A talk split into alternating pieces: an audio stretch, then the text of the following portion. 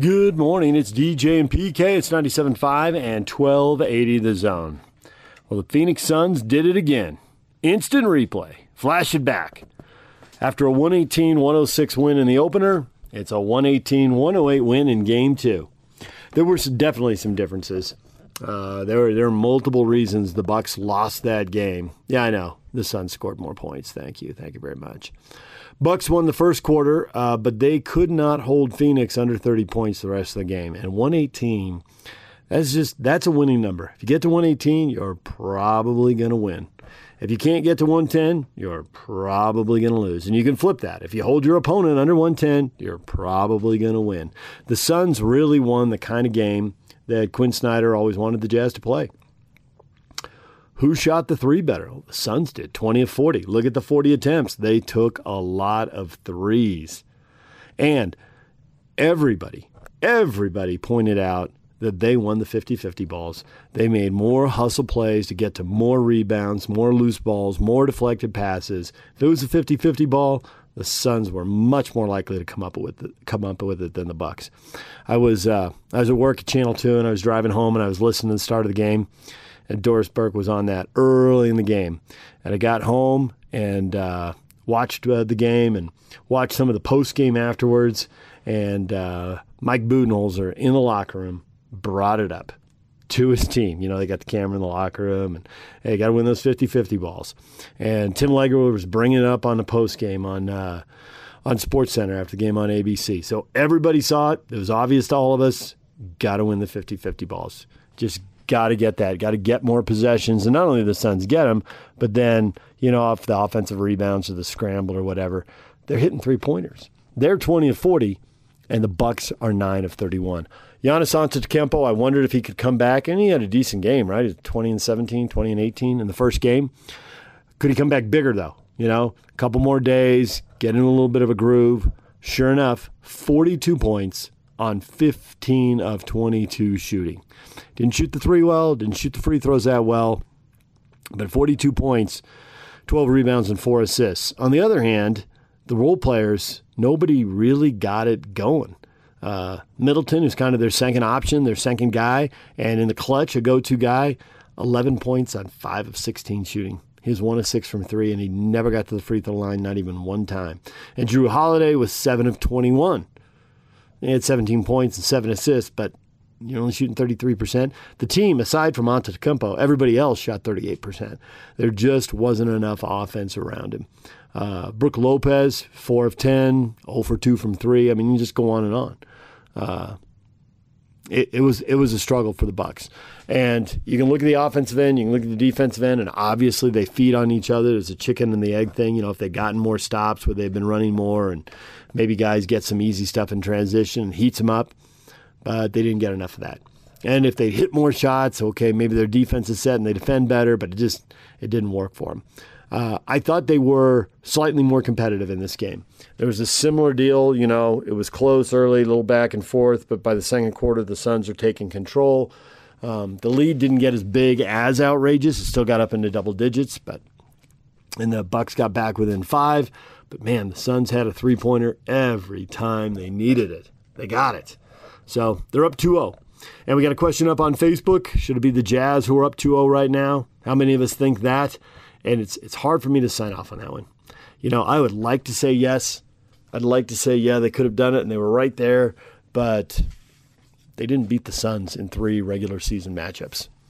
And the Suns are showing a little more resilience here in, in tough situations than the Jazz did. And I know the Jazz were injured and beat up in those last four games. And it'd be easier to say, yeah, it'd be the Jazz if the Jazz had showed better against the Suns in the regular season. And I know playoffs don't always follow the regular season. So I can't definitively guarantee you the Jazz would have lost to the Suns. But watching the way the Suns are playing, watch the way the Jazz are playing, and watching the way the three regular season games went, seems to me probable the Suns probably would have beaten the Jazz in the Western Conference final. Seems likely. We'll never know. The Jazz didn't get there. However, it's not that big a jump. Did they get better? Did they improve the roster? the guys who are there, are they a little tougher, having gone a little deeper in the playoffs, having a little more experience? Uh, I think Donovan Mitchell will. I, I, think he will. Now the question is, will he have guys to go with him? Because he can't have stat lines like Antetokounmpo had, where nobody goes with him. You know, Booker was really good, 31 points, and he was 12 of 25 shooting. So almost 50%. He was 7 of 12 from the three point line, a little better than 50%. He didn't get to the free throw line. In game one, I think he shot eight free throws in the first half. Didn't get to the free throw line, but man, 31 points, five rebounds, six assists. He did a lot of damage. And Chris Paul was there with 23 points, and he made half his shots, 10 of 20 and three of five from the arc. So their stars got it done. But they had some role guys go with them. Bridges going for 27 points. Ayton and Crowder in double figures. Not huge games for either one of them, but still in double figures. Now, their depth is getting tested here. Saric torn ACL, so he's done. Uh, Torrey Craig went down. Don't know how bad it is. He played eight minutes before he went out. Um, you know, what are they going to do? Are they going to play Kaminsky more? Kaminsky played one entire minute in this game. I don't think Ayton can play 48. He played 42. Now, the great thing for the Suns here is you can play your guys bigger minutes because you're getting extra days off. You know, you, you play Tuesday, Thursday, but now there isn't a game until Sunday. So there's a little rest to bounce back, and I think that's why Paul played 41 minutes and Ayton played 42 and Booker played 44. Those those are huge minutes, and he got an extra day to recover. So, and really the conge- the schedule doesn't get that congested the rest of the series. There, there's there's a lot of days mixed off here, uh, mixed in going forward here. A lot of days off. So the Suns may be able to get away with big minutes, but when Ayton does sit, what do they do? Can the Bucks get him in foul trouble or foul him out? Uh, I, think that's got to be that's got to be part of their plan going forward. That's got to be it's got to be part of the deal. Go right at him, uh, and that's kind of what Giannis wants to do anyway. Giannis loves to attack and get in the paint. So if you get him in foul trouble along the way, great, outstanding. So. But it's two games to done now. Suns two down, two to go. Or if you want to go bigger picture, they've got 14 down and two to go. Uh, they are on the brink going to Milwaukee. If they they got the home court advantage, so if they get a road game, they are really in good shape. Um, and I don't think they're in horrible shape if they come home two two. But obviously, you get to 2-0, you, know, you want to come home three one or 4-0. I wouldn't I wouldn't think they're going to sweep. Uh, and if they get one, they're going to be in great shape. Then they close it out at home. Their fans can celebrate, and great. So we'll see where it goes from here, but it's 2 0 now. All right, DJ and PK, more in a moment. Stay with us. It's 97.5 and 1280 The Zone. The playoffs may be over for the Utah Jazz. But the season never ends on the Zone Sports Network. From the NBA Draft to free agency and on to the Summer League, the Zone will be with the Jazz every step of the way as the Jazz front office builds for the future. Your exclusive home of Utah Jazz basketball is right here on 97.5 1280 The Zone and the Zone Sports Network. DJ and PK, it's 97.5 at 1280 The Zone. We are joined now by Utah Athletic Director Mark Harlan. He's on the Smart Rain guest line. It's no secret that Utah is in an extreme drought currently. That's why Smart Rain is the solution for any commercial property concerned about water consumption while managing irrigation. Find out more at smartrain.net. Mark, welcome to the show. Good morning, guys. How we doing? We are doing well. And you've had about a week now, a little more than that, but about a week of name, image, and likeness. And I wonder how much have you learned? You got more questions than you did a week ago? You got more answers than you did a week ago? Is your head spinning faster than it was a week ago? Oh, you know, it's been a uh, it's been a good good first week. Uh, it's filled with a lot of training and education, understanding, um, and uh, it's fun to see some of our real engaged student athletes uh, start to make progress in whatever they happen to be interested in. But uh, it, it is such an early phase of all this. Um, you know, we're just we're just anxiously awaiting uh, anything that we can help. So you have a football program that is extremely high profile. Everyone knows that, and you've got some guys on that team that people would want to uh, align with. It's clear, right? I mean, they're good students, they're good athletes, they're good people, and all that stuff. And so uh, I would think that they've already been uh, inquired about as far as that goes. From the university's perspective, we were just talking about how universities would like to be involved. What is your level from a university standpoint in terms of reviewing and almost to the point, I don't know if approving is the right word, but what's going to be the connection there? Well, you know, obviously we talked about this being a weekend. What is literally eight days in is us finally getting the structures of, of what the quote unquote rules of engagement are. I mean, right up until the 11th hour, well documented, uh, we did not have any structure uh, from from the NCAA and how this would work. And of course, you guys know we're in a state that does not have specifications via state law. So when midnight on July 1st uh, came about, or I should say 1201 you know, we really had an opportunity to kind of do what we thought was the very best for our students. And so we've kind of crafted along those lines. And so what we've really done is, is talked about how to do this with our students, right? How to. So the how to would be come forward with concepts, ideas, things that you want to do, work with our compliance office, get some basic understandings of, of how this would work, some understanding of of anything that may come about. And of course, we're talking there about tax issues. If we got kids on Pell Grant, if, if there's effects to that. Um, we also want to make sure that they do understand, which has not been widely reported, that there is still some eligibility items we have to we have to work on. If they're doing a deal that's inducing them to stay at the University of Utah, if it's an incoming kid to come to Utah, that will affect their eligibility. They have to do things that are straight pay for work, endorsement for work, that are similar market values. So we've that what other people would get. So we're we're working with them on all that. Um, the best thing we've we've really been able to do here, and something I'm really proud of, is Charmelle Green, our deputy AD and chief operating officer, who's leading this initiative. She just developed this incredible partnership with her team with the business school on campus, and that's the Lassonde Institute, which is a great entrepreneurship program here. And so we're working with those people to work with our students to kind of craft how they want to move forward in their brand, how they want to do certain things. So that's what kind of we're seeing a lot of that right now, just explanation, how to, those kind of things. And we've certainly seen some activity. Um, we've certainly seen some of our students start to do things that we're excited about. They're maybe not getting the publicity of Master P's kid, right? Or those kind of things, but we're seeing some chip away at different opportunities that I think will be great for them. So, are the early businesses that in, are interested? Are they uh, businesses that have already been aligned with the university? Is it brand new? Are they more digital? Are they more brick and mortar? Are there any early trends? Uh, you know, I think what we're seeing is, is kind of a kind of a mixture. We're seeing uh, we're seeing some social media spaces, of course. We're seeing some Cameo. I'm sure your listeners know what Cameo is, and we thought this from the very beginning would be common. That's where our students can go on and and give messages and videos to, to folks that want to pay for that. It could be happy birthday messages. It could be reaching out and speaking to somebody. We're seeing some limited uh, work on Cameo. Uh, we're seeing some, uh, you know, other type, again, social media type things. And I think we always knew that that would be really common. And so we're not surprised by, by any of that. But at the end of the day, there's two things that come to mind, right? One, it's July, right? And this is a time that our student athletes – either are in complete rest mode, uh, taking a mental and physical break, or if the case of our fall sports, they're deep involved in their summer conditioning program. And you got to have a lot of time to do this stuff. I mean, at the end of the day, it's up to them to do the work, uh, to reach out, do all those things. And it, it's just going to take some time and it's going to take some initiative. So I think we're seeing a, a small percentage of our kids involved. The rest of them are just kind of watching, trying to figure out if they want to jump in. I don't know if concern is the right word here, Mark, but what is the level of interest, if it is concern, from the coaching perspective, as how is it going to affect the teams? Well, I mean, certainly that's been a big narrative for the last year plus on this. Is how does this all come in, and how does the uh, you know the star athlete on any team, he or she, get money and the others don't?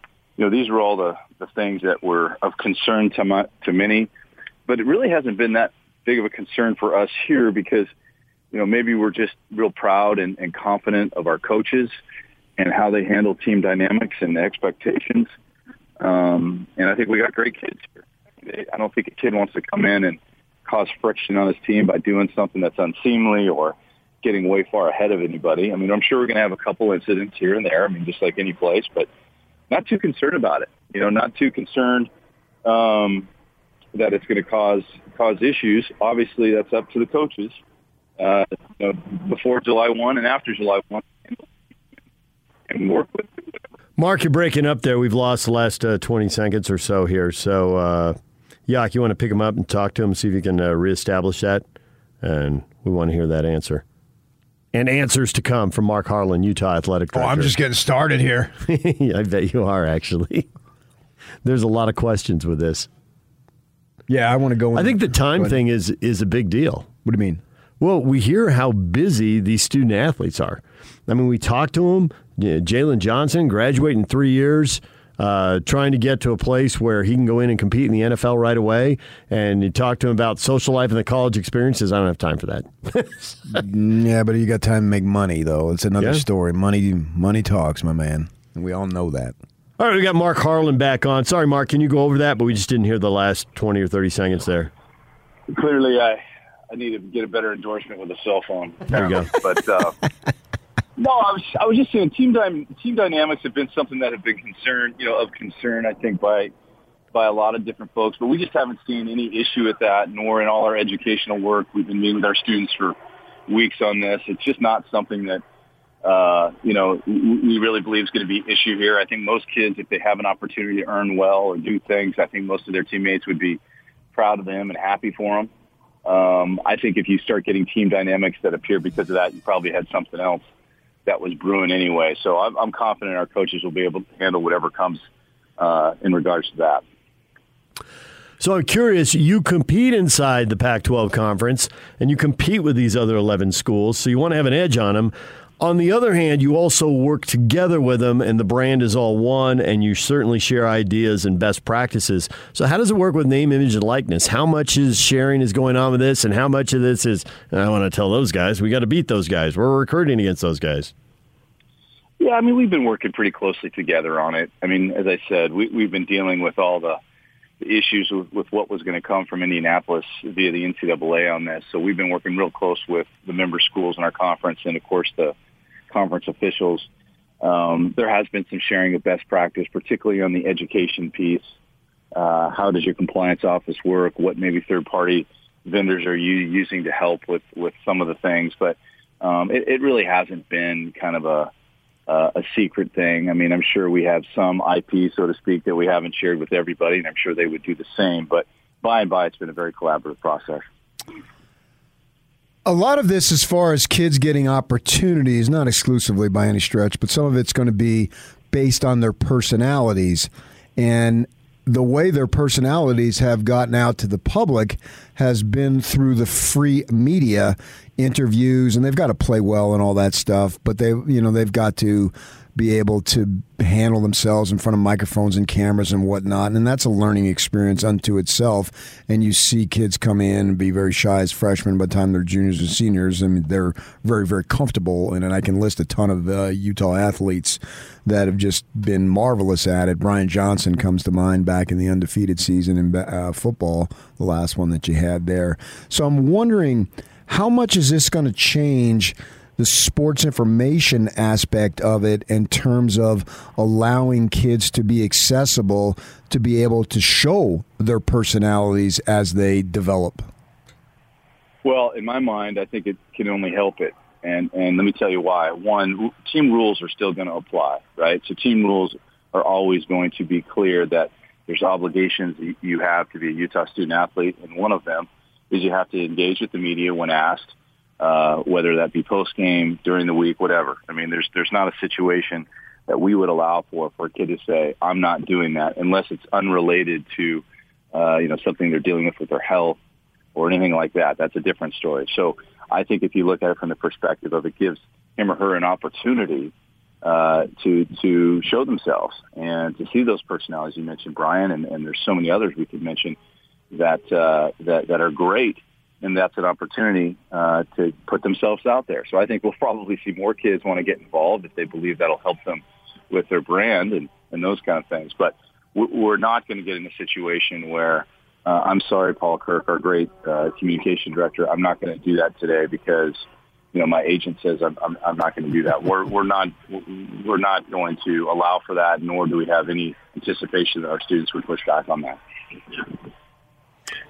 Mark Harlan joining us right now, University of Utah athletic director. So, where do you think this is going to be a year from now? Have you got any idea where this is going, or is it just hold on tight? I really think it's going to be, uh, you know, pretty simple. You know, the rule is there now. You can do that. I think a year from now, the students, particularly the ones that have been here on campus, you know, freshmen will always go through uh, the indoctrination process of this. But I think students will understand how much time they have for this. Remember, they still got to be a college student. They still have to do all the things they need to do to compete. And that time that's left, I think they will uh, figure that out. And where they want to jump in, jump in. You know, I think it's the headline for me, and it's I've been saying this publicly for a while. The sky is not falling. Uh, you know, we'll kick off the ball on Saturdays and sometimes Thursday nights, and and we'll move we'll move forward. Um, we also know that there will be things that we'll all read about and think, hmm, you know, uh, nationally that that kid went there, and you know, we'll scratch our head. But I think we do that now. Yeah. Right? Don't we? We we we, we do that now. So I think I think it's probably going to um, probably settle into what I always thought about 10 or 15 percent of our student athletes will really engage in it and have an opportunity, and the rest, if something comes their way, they'll come forward and we'll help them do it. Throughout your uh, career as an athletic administrator, you've worked in a lot of different places and some bigger places where they've had pro teams of all sorts and even multiples down there, obviously in the Los Angeles area. And then you come to a place, you're down in Tucson, you come to a place here like Salt Lake, and you know full well that college football, these guys in, in, in essence are our professionals, and we the media cover the, the heck out of college football and make a big deal of it. Where someplace like in the Phoenix area, you know, I've said it a million times. Uh, the Devils can have a huge win, and you turn on sports radio, and they get to it two and a half hours into the show because they spend the first time uh, portion of it talking about the Cardinals because the pros are where it's at. So my point for you is: Do you think that this could be an advantage in terms of recruiting, even though you're not allowed to recruit to it? But the kid and his people can be smart enough to realize, hey, if I go to a place like Salt Lake college football is the only show in town basically at that time of year. So it might be able to help me financially. Yeah. No obviously i, I do believe that. I do think that uh, it's a special place to compete here in salt lake at the university of utah. You know all the sellouts if we're talking about football and of course some of our other sports as well. But you know it's it's um, it's it's obviously a place where you can get a lot of engagement from fans, from media, and I think that that's just something that any young man, if we're talking about football now, is going to look at. You know, but I also believe the other things are important. Who's going to coach you? Uh, what kind of facilities do you have? What kind of university? What kind of degree? Uh, who are you going to play? Uh, you know, is it a full stadium? All those things will still be a part of the equation for a young man. I don't think any one thing again, I'm talking about mass majority of the time. I don't think any one thing uh, will will take you over the top. I do say on this particular subject, as they dive in, I think any kid or parent will look at what you just said and, and be pretty excited about sending their young person to the University of Utah. Let me make it clear: you can't go. The rule is is you can't go and induce someone to come here to University of X by saying, "Hey, you come here and I'll set this deal up for you." Right. But what you can say as time goes by, you know, you can say, "Listen, here's our Lassonde entrepreneurship partnership. Here's the things we're doing. Here's how if you engage in this experience, we're going to help you. We're going to educate you. We're going to make sure that uh, you've done this the right way, stay eligible, and have great opportunities." Here's a look at some examples, you know, of other kids that have done great things. They did the work. You can come in and do that too. That's all fine. And we look forward to, to really showing that off as, as time goes on. So, how savvy do you think that uh, athletes, their parents, and uh, their high school coaches, whoever the other mentor influencers are, as far as over time realizing, hey, you go to Oregon and you partner with Nike, and you go to LA, and especially SC, and there's all these opportunities in uh, Hollywood. And, you know, in Salt Lake, there's the spotlight because there aren't as many pro sports. You know, there's not Major League Baseball and the NFL. Uh, how savvy do you think people get on the other end of the recruiting spectrum without your coaches or any coaches in any school having to say anything? Well, listen, I, I know there's always the fringe on either side of any any issues. At the end of the day, most most parents that I meet with, they they, they want to talk about how they're again football here, how their young man's going to be treated, uh, how they're going to have the ability to to graduate, have a great experience, uh, that's the majority of conversations that we, we have with parents. It doesn't mean that they want to uh, don't want to make sure that their son has the opportunity to earn if if he's got the time But most parents are just like parents of always. They, they want their son to come in and have a great opportunity to, to get better, grow, um, and that's what we, we focus in on. Listen, I, I know there's going to be headlines. I saw the one at, at Oregon yesterday by Kayvon, and that's a great opportunity for him. And I'm sure down the line we'll have someone that, that has something like that that everyone will be reading and talking about. But at the end of the day, I'm telling you, you know, what, what parents and families cared about before July 1 is still heavily prevalent today. How's the South End Zone project going?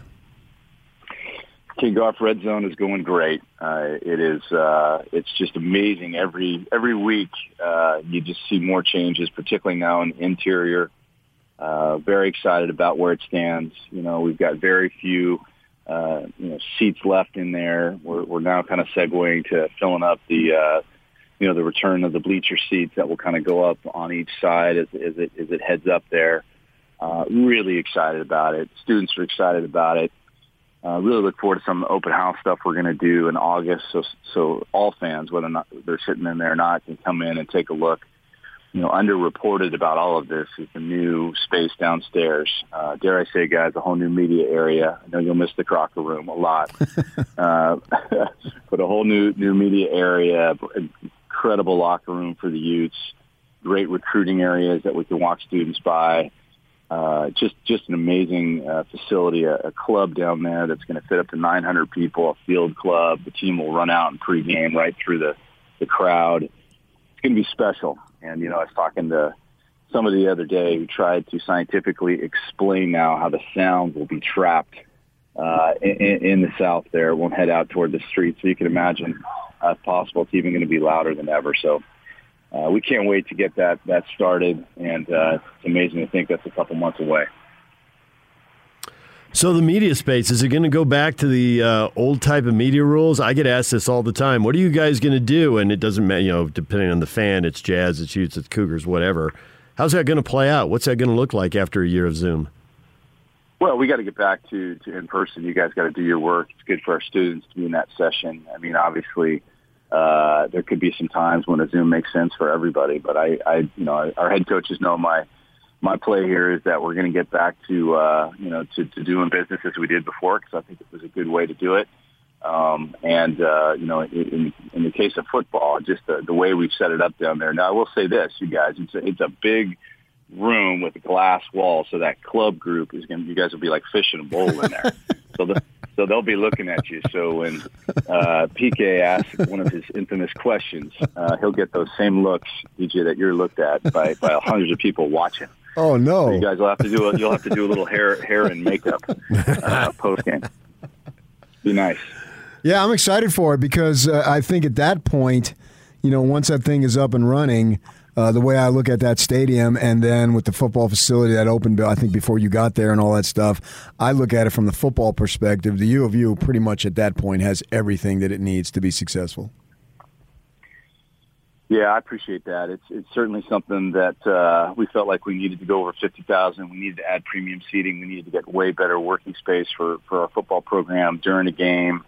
Um, so really, really excited that we're there. And during a pandemic, to have all our donors step up, not miss their their uh, annual pledge donations has just been really inspiring um, and shows the care that everyone has. Uh, and and then you look at our fans who were buying tickets during a pandemic. So you know, it really uh, it's just another testament to our amazing fan base. And, and, and you're right. You know, we have what we need. We've got great coaches. We've got great students.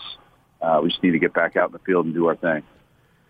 Well, Mark, we appreciate a few minutes. Thanks for coming on and talking name, image, and likeness, and uh, looking forward to the wild, wild west, whatever this evolves into. It'll be great, guys. I appreciate uh, having the chance to talk to you guys and look forward to seeing you soon. There's Mark Harlan, Utah Athletic Director on name, image, and likeness. And we're just getting started with this. It'll really be interesting to see the, the different dynamics here what football players get versus everybody else, or football and men's basketball versus everybody else. How much it really matters what you have as far as social media. Eh, like the University of Utah gymnastics team, if you're a gymnast and you come in with however many thousands of Facebook and Instagram followers, do you just crush it, especially if you've just been on the Olympic team? Huh? So there's lots of angles. And I really think for football fans, how much do local guys stay put? Because they've already got stuff going. and they're already known. Or, hey, I want to go to Oregon. They're going to send me to the NFL, and I'm going to be in the playoff. Maybe that still holds sway. And what does this do to the transfer market? Because when you transfer and you start over and nobody knows who you are, you can be a good player. Charlie Brewer can come in and crush it, but he's only going to be in front of the fans for three or four months. So, and how much of this matters? How much of it is, hey, for the football players, I got to get to the NFL, and that drives it, and the other stuff is just a footnote. A semi lucrative footnote that they want along the way, but it's just a footnote and it doesn't really shape big decisions. All of this to be figured out. We're all trying to predict what uh, 18 and 20 year olds are going to do. So good luck with that. All right, when we come back, the Utah Jazz, it's time to start thinking about off-season moves. NBA Finals, two games down, it'll be over soon enough, and then it'll be draft, and then it'll be free agency, and there can be some trades mixed in. We will talk with Craig Bolerjack next. Stay with us. Rises and fires for three. The playoffs may be over for the Utah Jazz. You're outstanding. But the season never ends on the Zone Sports Network. From the NBA Draft to free agency and on to the Summer League, the Zone will be with the Jazz every step of the way as the Jazz front office builds for the future. Your exclusive home of Utah Jazz basketball is right here on 97.5 1280 The Zone and the Zone Sports Network. DJ and PK, we are joined now by Craig Bolerjack on the Smart Rain guest line. It's no secret Utah's in an extreme drought currently. That's why Smart Rain is a solution for any commercial property concerned about water consumption while managing irrigation. Find out more at smartrain.net. Bowler, good morning. Hey, good morning, guys. I like the song coming in. What is that, uh, PK? You can check out, but you but you can never leave. Oh yeah, yeah. That that that that just describes jazz fandom to a T. They want to check out after disappointing losses, but they always are in. And Yeah, the you can't passion is leave. always you can't you can't you, you can say you did or you will or whatnot, but Nah. no, I don't buy it. Nope, nope, May- nope. Maybe for a time or two, but when it really matters, you're right there. Yeah, maybe take a trip to the back porch come back in. So, yeah, So you got a little distance, a little removal from the uh, from the playoffs here, and not to just completely rehash the playoffs, but they inform the offseason moves where the team has to go from here. If you had to prioritize one, two, or three things to do with the roster, what would you do? Oh boy, that's those are all great questions, and they're all going to be answered soon. Uh, the first, you know, summer of, of Ryan Smith and Justin Zanik making some big decisions with, I'm sure, some help from Dwyane Wade. But you know, I, I think again, you you always start a team with uh, who's going to run the show, and so you know you do have to make a decision on what direction you want to pursue Mike Conley, and all indications again report the the Jazz will pursue Mike, um, and I don't know at what cost, and I'm not sure where uh, you know Ryan and it, the, the the ownership group wants to go with luxury tax, but look, there's going to be some suitors uh, for Mike Conley, but you know I think Mike knows what the Jazz are, what direction they want to go, and also his relationship uh, with Donovan and the team. So I would think that's one plus for Utah. But, you know, again, you have to put it on paper. You have to be concerned of a couple of things. One is age, and of course, the other is injury. And you have to look at, uh, you know, I guess the analytics of it all, but still the gut feeling you have to have is what can Mike give you if it's a two-year deal, a one year. I'm not sure he's going to sign for anything less than two. Maybe he wants two, you know, and then his option. Uh, I, I don't know, but it's it's going to cost money and but also you have to weigh the odds of of health and how many games can you truly truly get out of Mike Conley. And then saying that, guys, I would think you'd have to have another plan of action on who are you grooming to to be in that position in the next 2 years or so and a legitimate backup point guard um, if you're going to keep the rotations the same as Mike is the one and Donovan is the two but those are interchangeable. We all get that. Basketball's changed a lot in the sense of the numbers game. Rudy is a true five, obviously, but you know, most of the time coaches that I run across don't even like to put a number on a player. They just play ball. So I would think that's one, probably upping their defensive abilities on the wings with a bigger athletic player. Uh, look, Royce played his you know tail off at six four against some of the greatest players in the league. Uh, and again, I think that's still an, an issue the Jazz need to have is more of a uh, of a defender who can run and flow uh, when the Jazz uh, need transition defense. And those are my top two. I mean, the the shooting, uh, the the Jazz have you know a corral of three point shooters. Do they try to up the the ante and their bench? What team doesn't? So those would be the top three uh, that I think the Jazz are looking at. And I'm not sure about trades. Look, they may go into you know into the free agent market if they can't find that. How aggressive are they in the trade market? Those are questions I can't answer because again, I'm I'm anxious just to see who Ryan Smith is when it comes to aggressive off-season moves. And this is his first summer, and we're gonna we're gonna find out. So I think certainly they should make uh, Conley a priority. I actually think that uh, length of a contract might be more important than money, but it's not my money, so it's easy to say that.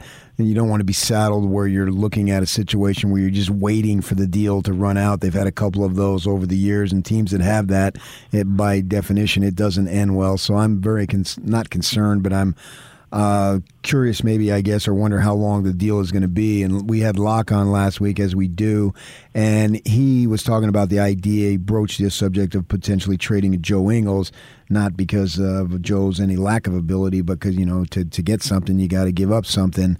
But in my mind, if they want to bring Conley back, which I think they do, and, and I certainly would love to see it, then I actually think that that pretty much guarantees that you've got to have Joe on the team because yeah. you have to have somebody who's ready to step in because obviously Conley's not going 82. Yeah, no, I totally agree. I mean, the the Joe Ingles discussion, you know, and David's right.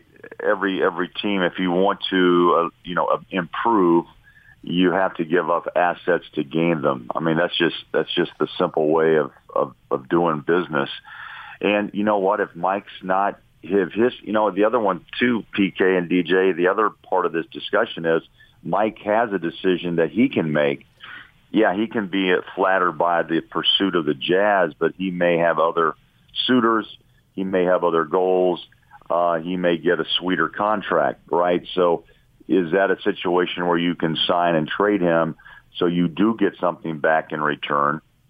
Unlike what happened with the Hayward situation of a, of a few years ago, where you lost an All-Star and got nothing in return when he signed uh, with Boston. So, yeah, all those things come into play. And uh, you make a great point about Joe. I mean, man, I tell you, that will be a tough day when Joe Ingles uh, retires or if he is uh, if he moves on because again, seven years of Joe Ingles, as we got, as we all know, fun to cover.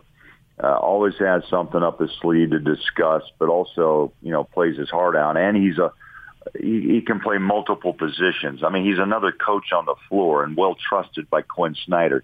But your point is well taken. Teams do have to give up assets to to improve or gain the elements or the uh, or the player they need to fill gaps. So again, interesting to see what direction they go. So I'm curious, just in your interactions with small conversations, not only with the two people I'm about to ask you about, but other people around them, if you have a sense of how the organization's uh, philosophy may have changed with uh, Dennis Lindsey no longer the primary decision maker and Justin Zanik is. Now, they work together, so I assume there's a lot of similarities, but there's always differences. What might sure. those be? Sure, sure. Well, I think Dennis again is the analytic guy. Uh, he builds teams and, and hired Quin to coach them, and and and again, he put together a hell of a team. There's no question. I think probably this transition steps outside the box a little bit, where Z or Justin Zanik is Z as we call him. Um, he he's a guy that has uh, relationships with I think with agents that are stronger in that regard, um, and also probably communicating those desires with players. And so I think that probably bodes well that that you know an agent, a former agent, understands that part of the business, and I believe that would be a big a big plus when you're dealing with contracts and relationships Uh, not saying Dennis didn't, but I think that that's a strong suit uh, for Justin.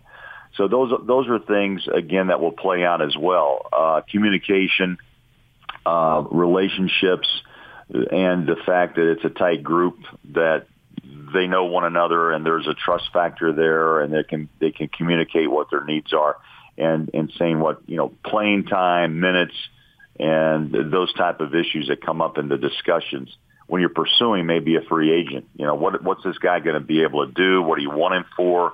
And what's your goals ahead? Uh, I think Ryan, honestly, getting back to this, uh, the Ryan Smith's first year of ownership, he made it very clear he wanted to be a title, uh, bring a title to Utah, want to be a champion. You know, it takes money to do that, right? Uh, and to push yourself to the next level usually puts you over the tax, over the cap. So again, you know, how aggressive will he be and what kind of influence uh, or impact as a consultant would Dwyane Wade be? You know, again, I don't know. And I think, again, those are things uh, that we will find out as the summer continues on, how aggressive this ownership will be. How much you get the sense that they want to run it back because they were close and had some things go against themselves, but they can get better and they're not going to return everybody, but I'm talking about the nucleus yeah. and not really make a bunch of what I would consider, even if it's just one radical change. You know, PK, I think your first question about Mike tells us maybe the answer to that is that they're pursuing him, so maybe not more or less trying to do, well, an overhaul. That's kind of strange to say when you win 52 uh, games and you're the, you know, the, the top team in the NBA by, by record. So, you know, pursuing Mike may tell us that they do want to give it another run. Uh, and maybe again, look, they're going to make some tweaks. I mean, that's just the way this game is played. You have to on a yearly basis. It's rare that you would just stay, you know, stay pat with what you have. But pursuing Mike Conley kind of indicates that they still have um, confidence and hope that this team, the core of it, can still be a high level competitor in the West and beyond if you stay healthy. I mean, I, I've talked to so many fans over the last two weeks of we could have won it. We could be right now playing. Well, you know, look, uh, you can't, you can play the what if game, you know, all summer long if you like, but we'll never know. And I would personally, I would love to have seen a healthy backcourt of Donovan Mitchell and Mike Conley right throughout the entire uh, playoffs, but it didn't happen that way. And Donovan, by the way, I you could tell he wasn't a hundred percent uh, trying to play in the second round against the Clippers, but they but you did see what the Jazz were weekend. That was, you know, a small ball. You know, Rudy being trapped at the rim and then trying to jump out. Uh, and Terance Mann goes what 39 on his 15 minutes of fame, and I think he's averaging seven points during uh, during his his run with the Clippers in the playoffs. So there are just nights that you you've been weakened, and I think against the Clippers, that matchup maybe showed the Jazz some direction they also need to think of. Um, maybe more athletic, um, and also the six seven type defender that can go out and really uh, jump on a guy and uh, make life difficult. You know, again, I applaud Royce, but he's six four and he does a great job. But at times he needs help and the way they that these switching defenses and and and the different looks you need to give, you know, offenses come into play here in that in this discussion. But you know, rounding the turn and coming back to your question, PK, I, I think again there's tweaks needed, and that's what they'll do. But pursuing Mike, I think is is kind of the first um, indicator that the Jazz like what they have most most of the pieces, and if they get Mike back you know, here we go. We know the Conley, Donovan Mitchell backcourt. Uh, and if Joe stays, you know what you get off the bench. Maybe, you know, they still feed him in, in, in as a starter on occasion. He usually plays with those two guys as well. Um, so we may still see a lot of, of what we saw this year and what produced 52 wins uh, during the regular season. And I want all those things, and I want to tweak all those things, and I find all those things interesting. But I just think the best thing that Jazz have going for them is how um, I don't know what the right word is mad, angry, frustrated, some combination of all those things Donovan Mitchell was after the loss. Because watching him go for 39 points in a game where I thought He can't drive. He can't jump and land on that. He can't finish. He has to be a jump shooter. He's got to be. And they should have known that. And he still had 39, 9, and 9.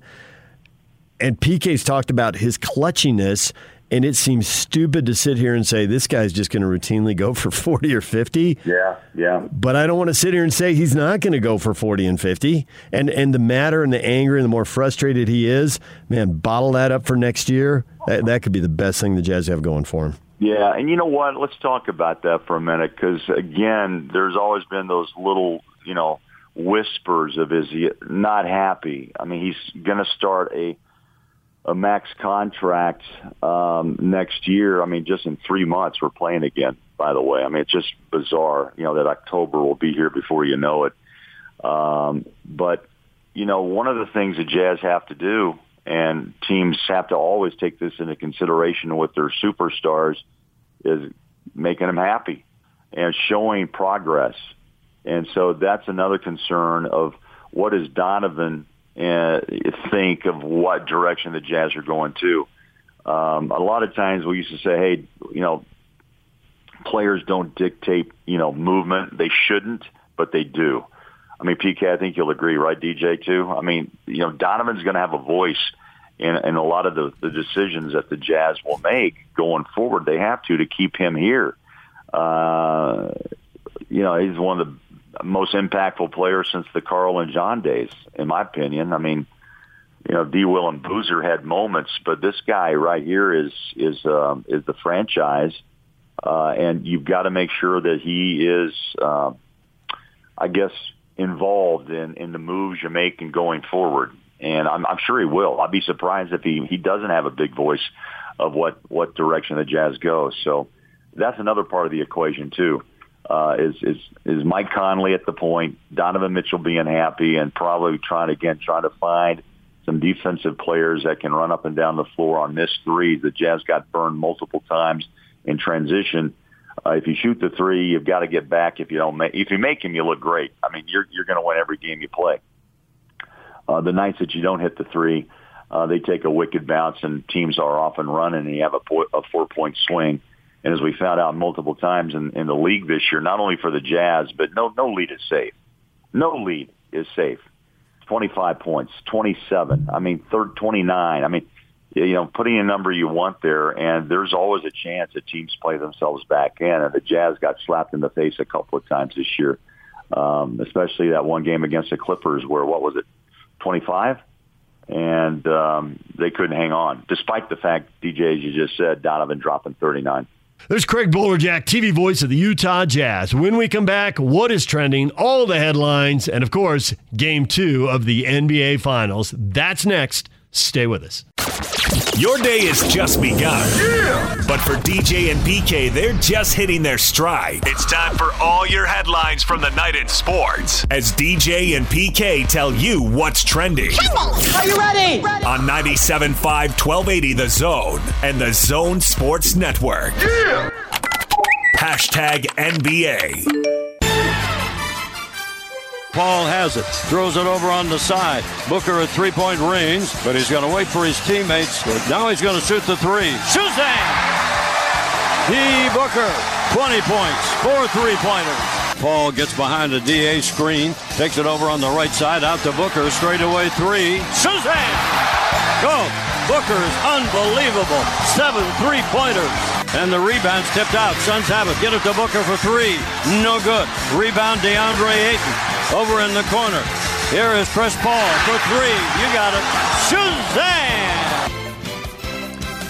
Phoenix Suns, two games to none on the Bucks after a 118-108 victory. Devin Booker leading the way with 31. Bridges gave him 27.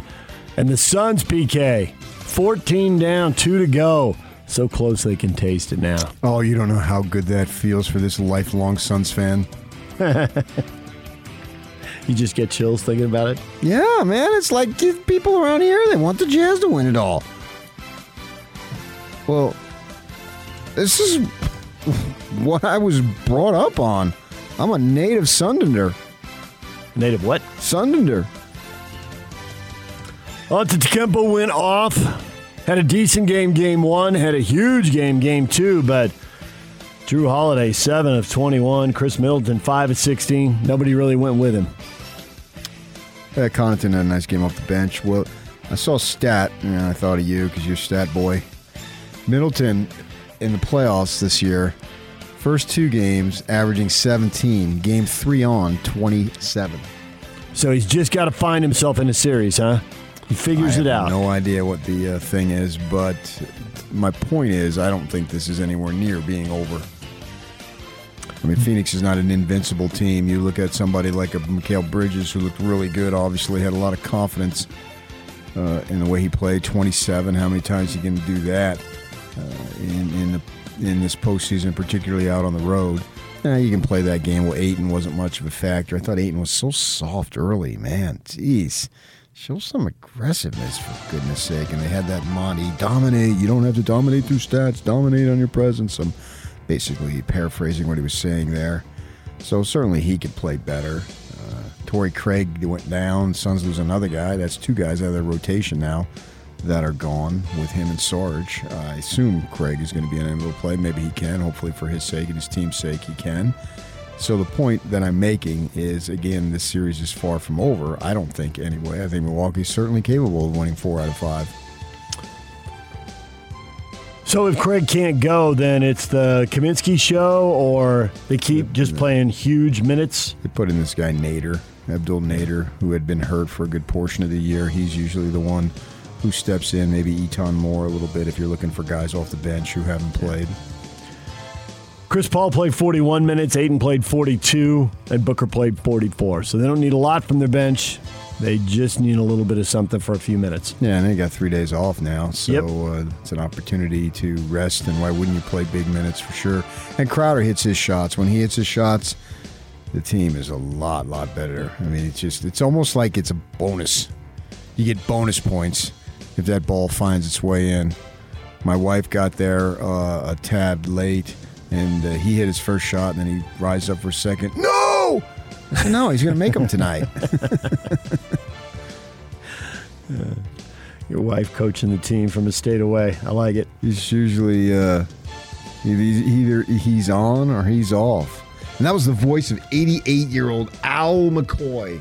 He's I wonder if- 88 now? Yeah, he's 88. Wow. Yeah, he's 88. Shazam! Man, I got 30 years to go on this gig. Sweet! I just I don't even Why, halfway why did. Marv Albert get out then? That's right. Al McCoy's like, Marv's a pup. well, Marv was having to travel a lot. Al doesn't travel. I was He gonna say, traveled in the postseason. Doesn't he just do home games? I think he does. He did- in the postseason he did, but I wonder if he'll call it a career if they win it all. He has at that point seen it all. Oh, I've seen it all. Game three Sunday in Milwaukee, six o'clock on ABC. Damian Lillard telling reporters he has no intention of being traded from the franchise. He said, "Anything I have to say, I'm going to say directly to Neil," and that's the Blazers GM Neil Olshey. There, I'm going to address it directly with my team. There's really nothing else I have to say about it. He's getting quizzed about it at the USA training camp in Las Vegas, gearing up for the Olympics. Time I had a job at the Jersey Shore. It's a big slide. You take the burlap bags, you go up the top, and you slide down. Right? That was a thing back in the day. Yeah, and it was re- literally right on the beach, Still a thing. but- on the on the shore. Uh, in Ocean City, New Jersey, outside of Philadelphia, about an hour, and just south of uh, Atlantic City, where my parents spent their honeymoon. And uh, this guy at the top was wanting to get the attention of uh, somebody at the bottom. He's here, Neil, Neil. He looks down at this twelve-year-old girl, and she's kneeling on the bag. You're supposed to sit with your butt down because that's how you don't go down kneeling. And But he's yelling Neil, so I kneeled. stuck with me all these years. Anytime I hear somebody say Neil, I think of that story. Yeah, she must have been petrified because it's a good drop in order to get the because they have people Gotta help you on Yeah. and then people help you off, right? Big drop to get you started. Yeah, yeah, and so uh, you had to yell to get the, ki- the guy's attention down at the bottom. She must have been petrified when when that guy was screaming Neil. I don't want to kneel. I want to sit like everybody else. Fortunately, we caught her in time because that could have been a disaster if she would have knelt as opposed to sit with your butt down. on there. That's the way you ride that thing. So yacht, it's still a thing. Where's the closest one? oh, I'm at the state fair Yeah, every the year. state, State fair, fair. any of the local, you know, all those celebrations during the summer, all of them Carnivals. have them. Yeah, Okay. uh, type of thing. there was a permanent site near where I grew up. I've been near on my elementary school. three they so tore- far this year. They tore that down. Really? My, my at you kids, go. my kids. How can it be slides. a permanent site if they tore it down? That didn't make any sense. It was there for years and years, as opposed to open for permanent, one but it was w- torn down. As opposed to being open for a week at a Then it used or to be. weeks. Yes, it used to. be. Orlando Magic need a new coach. They're looking at Mavericks assistant Jamahl Mosley. Reported very, very close. Got the seal of approval from Luka Doncic after seven years as a assistant with the Mavs. I have no idea who Jamahl Mosley is. Nope. I'm sure he's a fine young man. 42 years of age, I think, so he's young. I don't remember him playing in the NBA. I don't know if he did. Uh, I looked him up yesterday when I heard the name. Played at Colorado back when they were in the Big 12. If it would have been Pac-12, I would have I would have certainly known about him. But, you know, I good. It's uh, it's good to see fresh meat. You never know what's going to happen. Like I was thinking about this uh, today uh, driving in this morning, uh, the Giants manager who got fired by the Phillies. You know, they go, well, man, he got the job so quick. I- he just got fired by the Phillies. Well, why would they do that? Well, look at him now. They're rolling. So you never know when the new hire getting their first shot is going to take off. No matter who it is, players got to play well. That's one thing that is certainly for certain. Net star James Harden, who was in Paris for Fashion Week, was stopped by police on Thursday but not arrested, never taken into custody. Reports say Harden tried to intervene, was stopped, and then let go as American rapper Lil Baby was detained for allegedly transporting drugs, according to the city prosecutor's office. You ever want to go to Paris for Fashion Week? I went to Paris looking for answers, And? questions that bothered me so. It's a Jimmy Buffett tune. Little baby. I guess if you're named Dominique Jones, why wouldn't you want to be a little baby? DJ and PK. Hashtag NFL.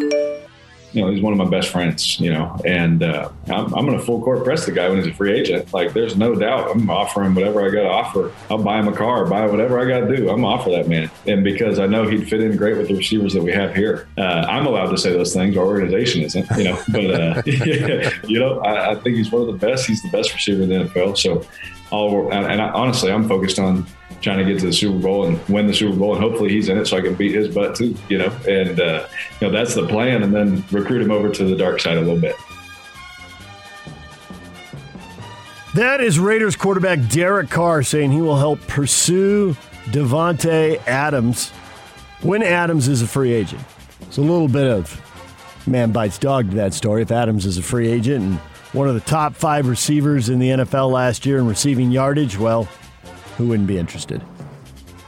But Carr says absolutely. He's all in on recruiting Davante Adams. Well, I think that maybe there was a little separation there, is uh, according to Derek Carr, the relationship that he has with Adams. It's a, probably a little bit different and tighter than whatever team, apparently, according to him. Chiefs quarterback Patrick Mahomes said his surgically repaired toe is feeling great. That's the quote. Is feeling great as he prepares to play in the American Century Celebrity Golf Championship in Lake Tahoe this weekend. So, He played that course. yeah, on the shores of Lake Tahoe. Yes, I was uh, in my early 30s, and we took a vacation. I had a little Nissan truck, and we took a vacation, and we just went up uh, Highway uh, 1 there, 101, uh, Pacific Coast Highway, and made our way over to Tahoe. So didn't have a lot of money. We were literally camping. And we stayed in no hotels except my uh, high school and college roommate lived in uh, Sacramento, so we stayed there. Uh, but uh, so I went and went and played it. It was like 115 bucks, which is an enormous amount of money to play golf, no matter what age you are. I think, especially back then when I didn't have much money, and um, so we put it there because we wanted to play. I've seen it on TV. Blah blah blah. Beautiful course, and guy says, "Well, you got about a half hour or so before your tee time. You want to hit some balls?" Sure. Uh, it's a ten bucks for a large bucket. I said, Dude, "I ain't got no more money, man." I just assumed the range balls were for free because normally when you pay that kind of dough, the range balls are for free. This isn't a muni where it's an extra buck for a bucket. gonna say. No, because uh, a, a for couple years 150. earlier was my 30th birthday. When we went to Palm Springs uh, and played La Quinta and the range ball and that's the first time I paid over 100 bucks. I don't like doing that very often. And the range balls were for free. In many places they are. So I was shocked. I said, ah, "I'll pass, man. I, I want. I'll go putt and I, chip." I want to eat today." Broncos quarterback Drew Lock was driving through Kansas this week. Had to avoid a bouncing tire, according to the Kansas Highway Patrol. But a lug nut from the tire embedded itself in his windshield, shattered the glass. Yeah, that, that stuff's very dangerous. Some people just died uh, just uh, uh, north of here.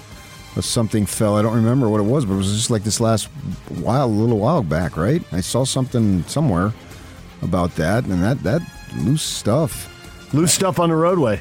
Yeah. A Alema had that with a brake drum. The picture, that lug nut is just embedded in that glass. It was nuts. I was down driving to Sand Hollow on that little road off of uh, Highway 9 in Hurricane. Okay. And the uh, I had uh, a rent a, rent a car because I was actually going down there for Pac-12 media and stop play golf.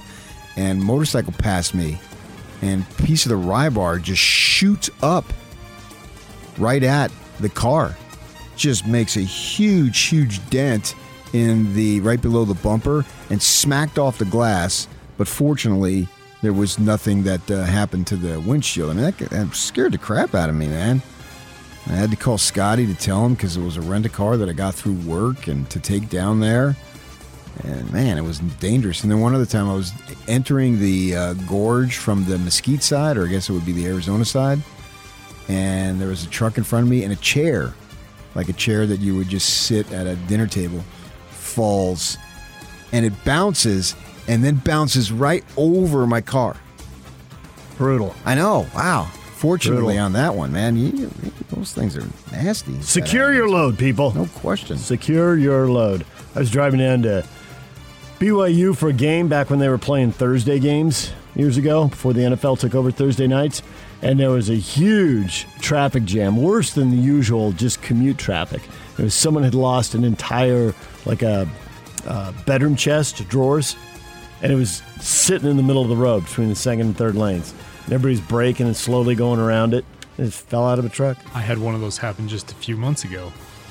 Uh, just because I told the story didn't mean that both of you guys had to. I'm just saying. Yeah, we'll just listen. You just keep talking. We'll just sit here and listen. DJ and PK. Hashtag Major League Baseball. Gott's first pitch to Adell. Line to the left center field, base hit. Here comes Jay with a tying run. Here comes Dice with the winning run. Jo Adell comes through on the very first pitch. And to correct myself, that was Cicchini scoring the tying run and Jay scoring the winning run, not Dice. Now Scherzer comes set. The one-two pitch is hit in the air to deep right field. Oh no, you better believe it! It's gonna go! A grand slam for Daniel Camarena in his second major league at bat, off of Max Scherzer, and it's eight to six. The pitch swung on, hit high, hit deep to left center. This ball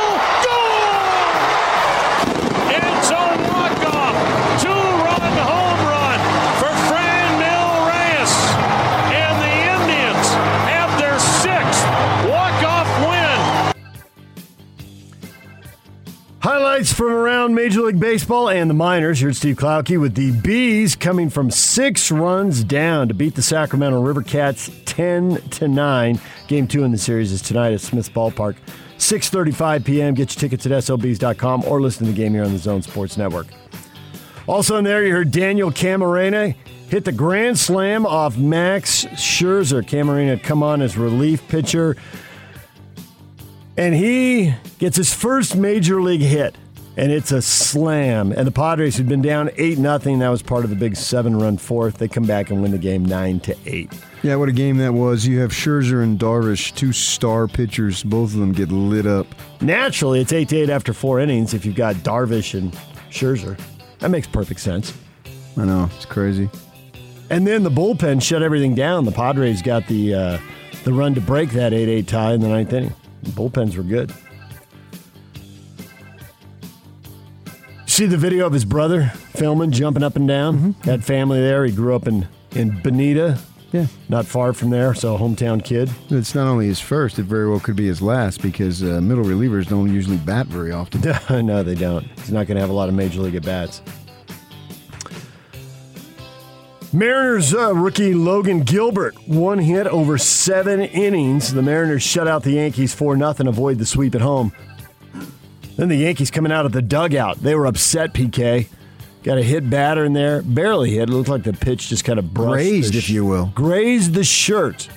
But then there was some talking, going to first base, and it was coming out just flexing, looking tough. Yeah, good. do it for show. I'd stand behind Stanton and Judge if I was a Yankee. That'd be a good place to be.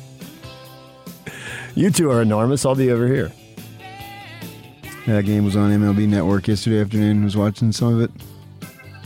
Colorado beat Arizona to avoid the sweep 9 to 3. Oakland, two in the first to beat the Astros. Houston going to hold off Oakland in the AL West. We're coming up on the All Star break here. dogfight. When you got the lead at the All Star break, you're usually in good shape. Well, depends. Uh, let me see what's going to happen trade deadline. Tends to be a lot of action and movement far as that goes. Oakland gets the win. They move within four and a half games of the first place Astros. The Cubs woes continue. Phillies beat them eight to nothing. They're like minus 50 in run differential over the last 13 games. Just getting buried. Got one win in there. Houston Astros shortstop Carlos Correa, second baseman Jose Altuve announced yesterday they will not be attending the Major League All Star game in Denver next week, both named to the American League squad as reserves. Seems to be catching on here, PK. Well, Altuve said he had an injury, and Correa, as uh, his wife, is uh, pregnant. Marlins are going to pick up Don Mattingly's uh, option, bring him back to manage the team in 2022. And Major League Baseball has extended the administrative leave of Dodger pitcher Trevor Bauer for another seven days as the investigation into sexual assault allegations against him continues. Uh, I know some people work for the Dodgers, and I'm hearing that he may never pitch for the Dodgers again. Never, ever.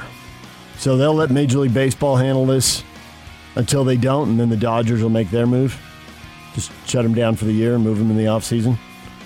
Yeah, because I think right now it's it's out of the Dodgers' hands. I don't know that. They didn't know that to be true, is what they're saying. They're thinking. They're not saying yeah. it's a definite. What is trending is brought to you by Shamrock Plumbing. There's no job too big or too small. Get the personal touch with Shamrock Plumbing. Call them at 801 295 1690. That's Shamrock Plumbing.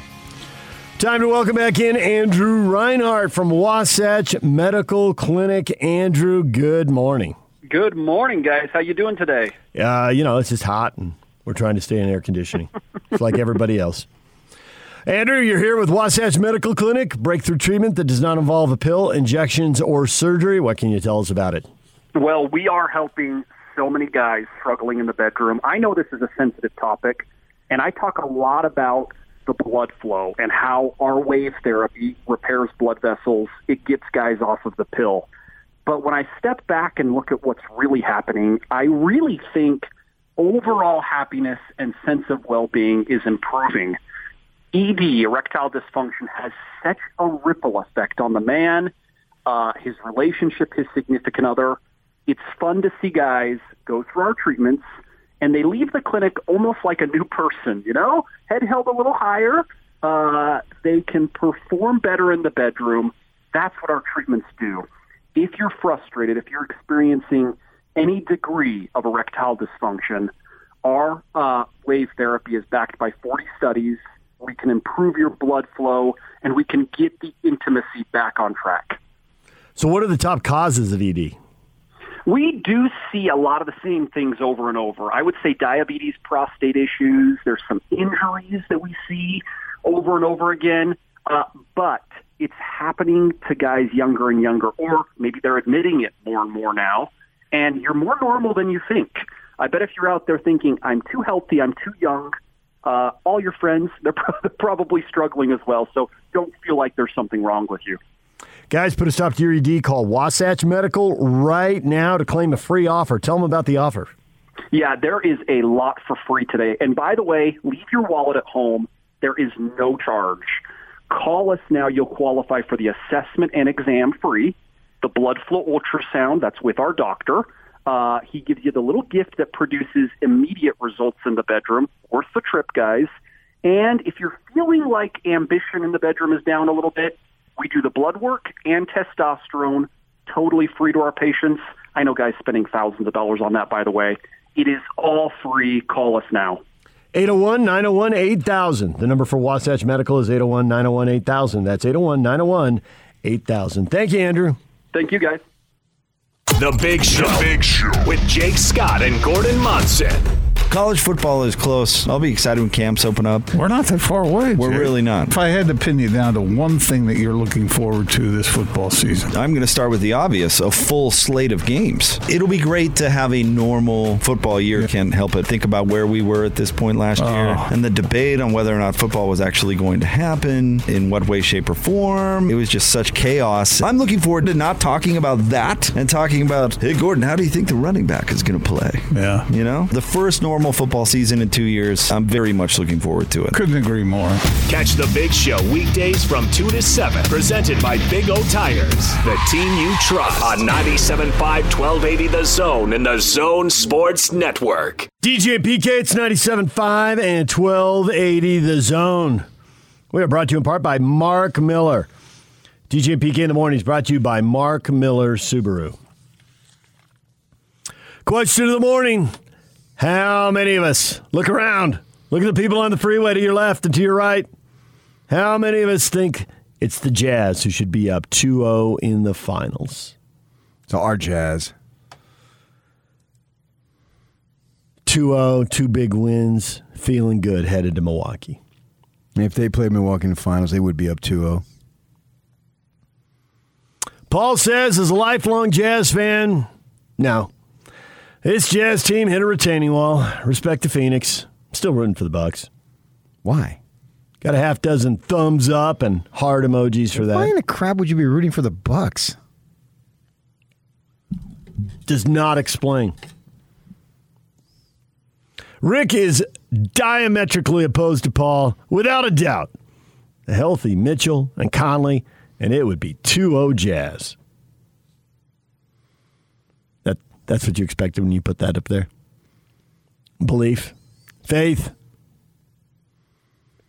I have very little faith. Uh, who knows? Jim says, I really feel like we missed the golden chance this year. Oh, no question. A lot of injuries, no super team, looked wide open. After years of looking up at the Warriors, completely stacked. Remember when they hugged when they got the best record along the uh, benches area there? They clinched the best record, and it was going to mean something. And then Phoenix sliding in there at number two. Gets injured Lakers, gets injured Nuggets, gets injured Clippers. Good times. And they take care of Biz. Now the Bucks are all healthy, right? They're not missing anybody. Wow, who's that? Uh, DiVincenzo they're missing, I guess. So that is one guy, but I mean, one role guy. He's down the bench there. And then the, right now, the Suns have a couple of guys out themselves. So the nucleus of the Bucks is intact, and Antetokounmpo got to stop shooting threes, man. Just don't do it, buddy. Don't do it. You're unstoppable with the spin move. You're right on top of the basket with one little move, and away you go. And you had some nice baseline turnaround shots that look good. Uh, you're erratic at the free throw line. If I'm the Suns, fire them up as many threes as you want. We'll get out of the way. We'll stand still. We'll risk it. Yeah. It's just not happening for him. I don't know why he does that uh, when he's so electric with these other moves that he has. But anyway, he's playing at a high, high level, so he's not injured. So if they win against the Bucks in this series, you can't say, well, it's because of injuries, at least to this point anyway. Uh, but you just, you never know how things are going to play out. That's the beauty of sports, I suppose. Is they were so excited to get the number one seed, and it was such a big, big deal. and it didn't matter. And the Suns don't think they they haven't needed it yet. I mean, they won twice in Clipper building, at least once, if not twice, in the Laker building, same building, and then they won twice in Denver because it was a sweep, right? It was 4-0 if I remember correctly. Yep. So we'll see what they can do when they go back to Milwaukee. But yeah, if you're a Jazz fan, the it seemed like everything fell into place for you, and you didn't get it done. But was that because we were ignoring the Suns?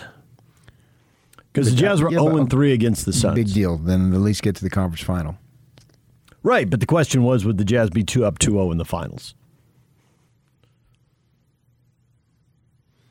Brandon says, with Donovan injured and Conley recovering, I think you mean 0 2. Even if we didn't flake out against the Clippers, without those guys, it would have been a clean sweep by Phoenix. Well, I think they would have played though. Mitchell didn't miss a game, and Conley had just come back. So why would we be without those guys? James says the Jazz couldn't beat the team that got destroyed by the Suns. Even if they bothered to make any effort at perimeter defense against the Clippers, they were not beating the Suns. Why not? Why not? Why why are they not beating the Suns? Sue says because Phoenix is better and the Suns deserve to be dipped 2 0 against any oh, other Oh, there's team. no question they do. I mean, they are. Of course, they are. So of course you deserve it because that's exactly what you are. I agree on that. I, I just don't know that the Suns are a slam dunk, no question, better than the Jazz. I, I I can't go there. We'll never know. I can't go there though. All right, buckle up, as Bowler would say. Here he comes. Rick the dishwasher weighing in. Rick, you calling from Niagara Falls? What's going on? Actually, I'm just coming out of the car wash. Well, it's good to get the car washed for the weekend. Yeah. Three seconds. Three, two, one. Oh yeah, the blower at the end, and you got to wait until you get to zero because you're paying for the blower, so you might as well wait and get every last second that you paid for. It just stalled. Unbelievable. Oh, there's just no way, man. It's like the Jazz. We had it all set up. We never thought it was right there. We're gonna cruise right through to daylight, and then it stalls right at the end. All right. So, it, I mean, the future is kind of doomsday because of the money, but the Jazz were a lot closer than you think. I mean, Yeah. Donovan, how come you guys, the media, could never ask or pinpoint down? Was Donovan's ankle a high ankle sprain? Uh, Why do wh- we never know that? why do we need to know that? He went for 39, 9, and 9 in the last game. Well, because a high ankle sprain, you know, you're ineffective. He went for 39, 9, and 9, so it must have not have been a high ankle sprain because he wasn't ineffective. Oh, that's kind of true. Um, yes, for me. he ignores kinda and celebrates the win.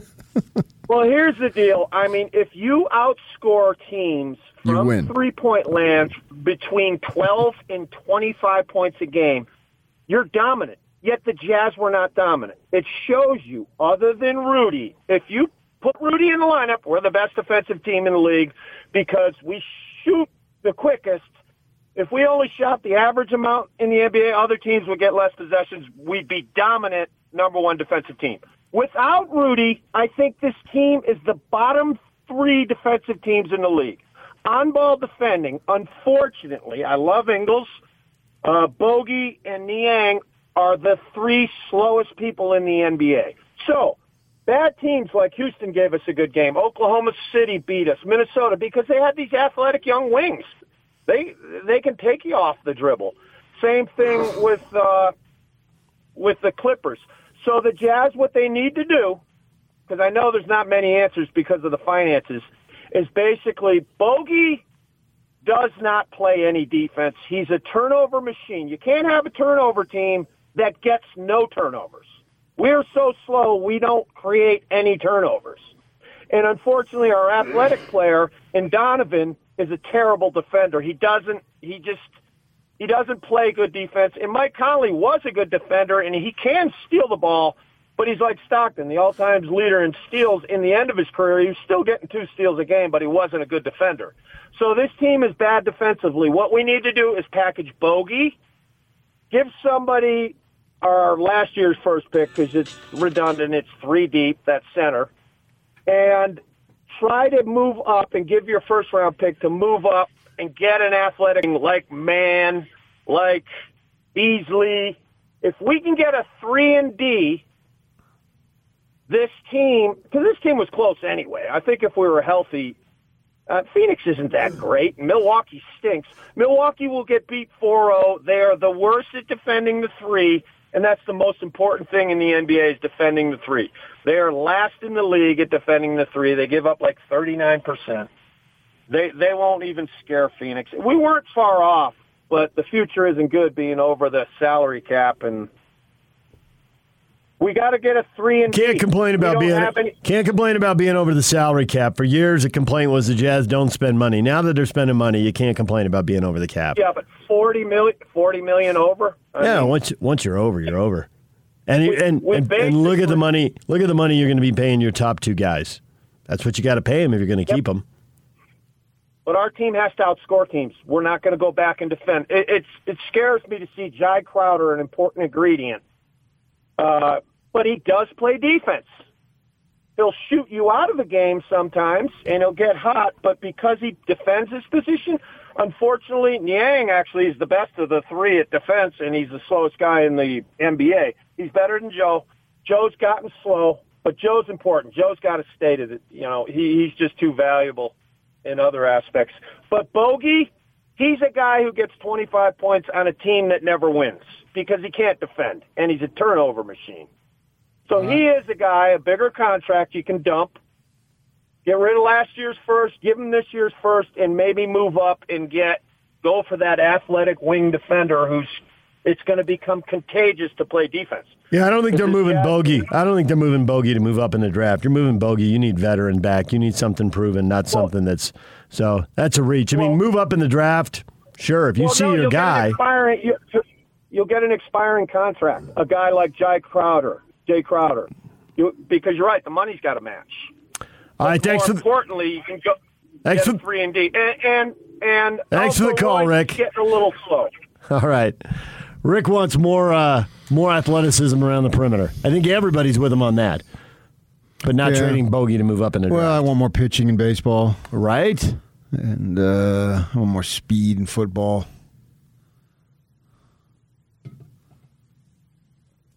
So, sure.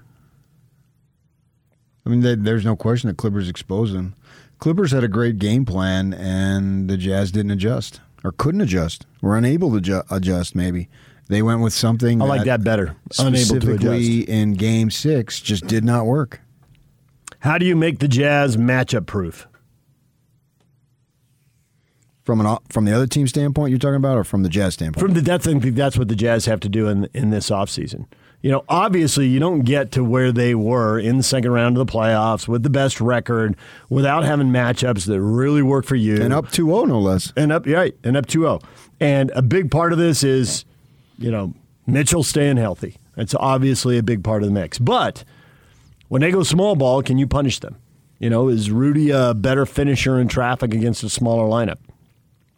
And at the defensive end of the floor, to Rick's point, although he meanders through the car wash and all that, but to Rick's point, can you stay in front of people so that Rudy doesn't always have to leave his guy to go help?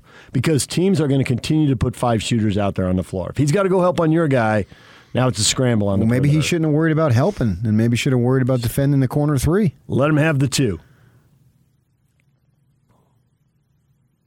I mean, he's the only guy who can help. Well, he's the best guy who can help. But no, he's not the only. I would have tried something different. What the hell? At that point, you're going down the drain. You're gonna lose. So to stick with the same thing was just every single Jazz fan. That was the most frustrating experience ever as a Jazz fan. I defy any Jazz fan to tell me they were more frustrated at any given point Well, in the history just- of their fandom. It would be there's The most frustrating point until then is going to be Dick Bavetta in the finals. We can save everyone a slew of tweets Oh, and that's phone calls. nonsense. People were very frustrated. They have remained frustrated And that's for a couple not- of that- decades. that's nonsense. The refs didn't cost you anything. Jordan would have just made a couple of more threes if they would have taken away that one or given you the one you got. So BFD, as they say, big flipping deal. so that that that's not any frustration. That's frustration. I'm talking about as your your own team. So no, there is no phone calls to be had.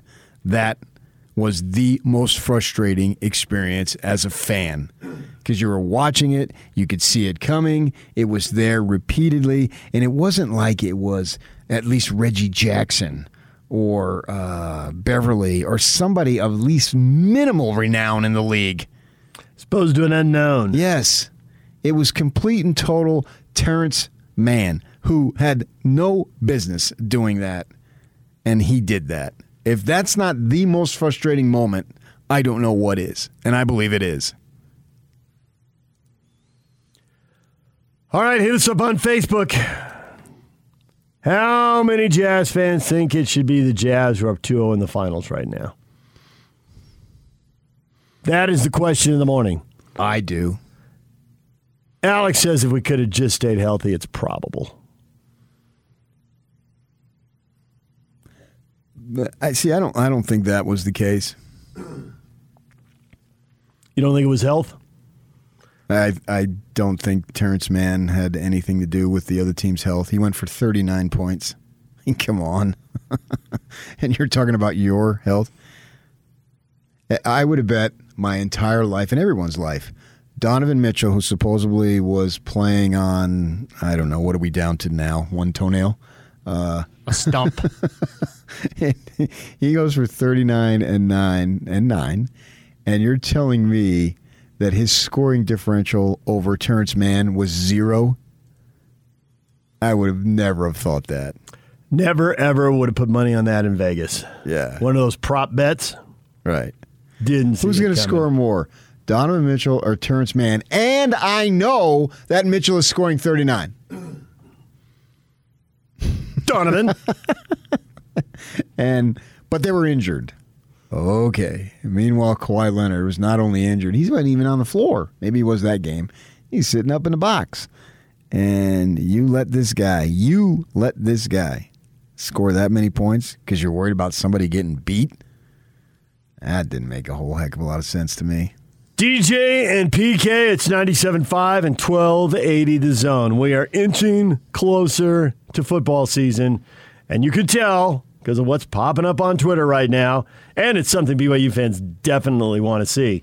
Actually, I think you fans want to see it too, but I think you fans already know it's true. We'll get to that next. Stay with us. The playoffs may be over for the Utah Jazz. You're. But the season never ends on the Zone Sports Network. From the NBA draft to free agency and on to the Summer League, the Zone will be with the Jazz every step of the way as the Jazz front office builds for the future. Your exclusive home of Utah Jazz basketball is right here on 97.5 1280 The Zone and the Zone Sports Network. The top 60 and 60 is back on the Zone Sports Network. Listen every day at 1.30 as Hans and Scotty announce another member of the top 60 players in the state of Utah. It's counting you down to the start of the college football season. It's the top 60 and 60 presented by Cyprus Credit Union and Icon Health and Fitness right here on the Zone Sports Network. Got college football writers tweeting out odds for the first weekend of the season. South Point in Las Vegas providing the numbers. And BYU going into that opening week, a heavy favorite over Arizona. Is that a surprise? Uh, I didn't think it was going to be double digits. I guess I thought I thought if there was a number, it'd be seven. Really? Yeah. A team that's lost like 12 in a row? I was going to say Against Arizona's a team that bad. against a team that is breaking in a new quarterback. So was the other team. Aha! so play it safe and keep it closer. But they got BYU by. Well, you want to take a shot? Point Oh, spreads would are go good at at least 15. 11. BYU by 11 over Arizona. Of course, we expect Arizona to be bad. So Well, if you go to westcoastcfb.com, ESPN has BYU favored to win 10 of their 12 games this season. All right. They're favored right now, according to westcoastcfb.com, which is ESPN's predictor that they're citing. They are favored to beat Utah, ASU, Boise State, uh, Washington State, Arizona, and Virginia. So they so not USC. And Two games in, and we'll hit who? Baylor. Baylor. Okay. So according they, they do the percentage of chance to win rather Mhm. than point spread and all Right. that stuff. So their first game they have them at just uh, a, one, well, a tick under eighty four percent to beat Arizona. Yeah, they don't beat Arizona. My goodness. Red flags everywhere. Yeah, absolutely. Blue flags.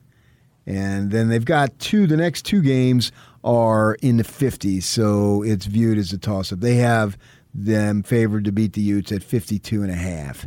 So it's basically a to- toss up because all those polls where they say they have a 5 or 8% uh, margin of error or something like that when they do all those political polls, something along those lines, right? Yep. Uh, and then the Sun Devils, they're 54 and a half. So it's basically the Those same. are toss up ish. Yeah, as of right now. Uh, you know, things could change, obviously. Well, they got them for Boise State. Boise, man, they got 78.7%. Yowza. And the ones that they have that they're favored, they're, uh, except for the two that I just mentioned, the, the next two games, which would be their first two home games, obviously, the Utes and the Devils, uh, then everything else is decided. The next closest is Virginia at 62.7. Hmm.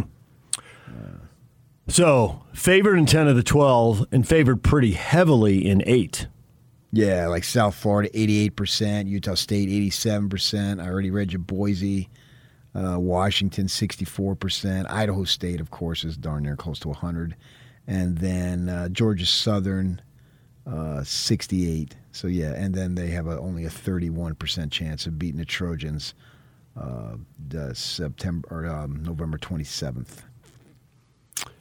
USC opening the season against San Jose State. They're a 16 point favorite. The Pac 12 big favorites over a lot of Mountain West teams. UCLA San favorite. Jose's coming off. Well, The conference title. Yeah, some decent, uh, decent talent there. UCLA is a 17 point favorite over Hawaii, and that game's in Los Angeles.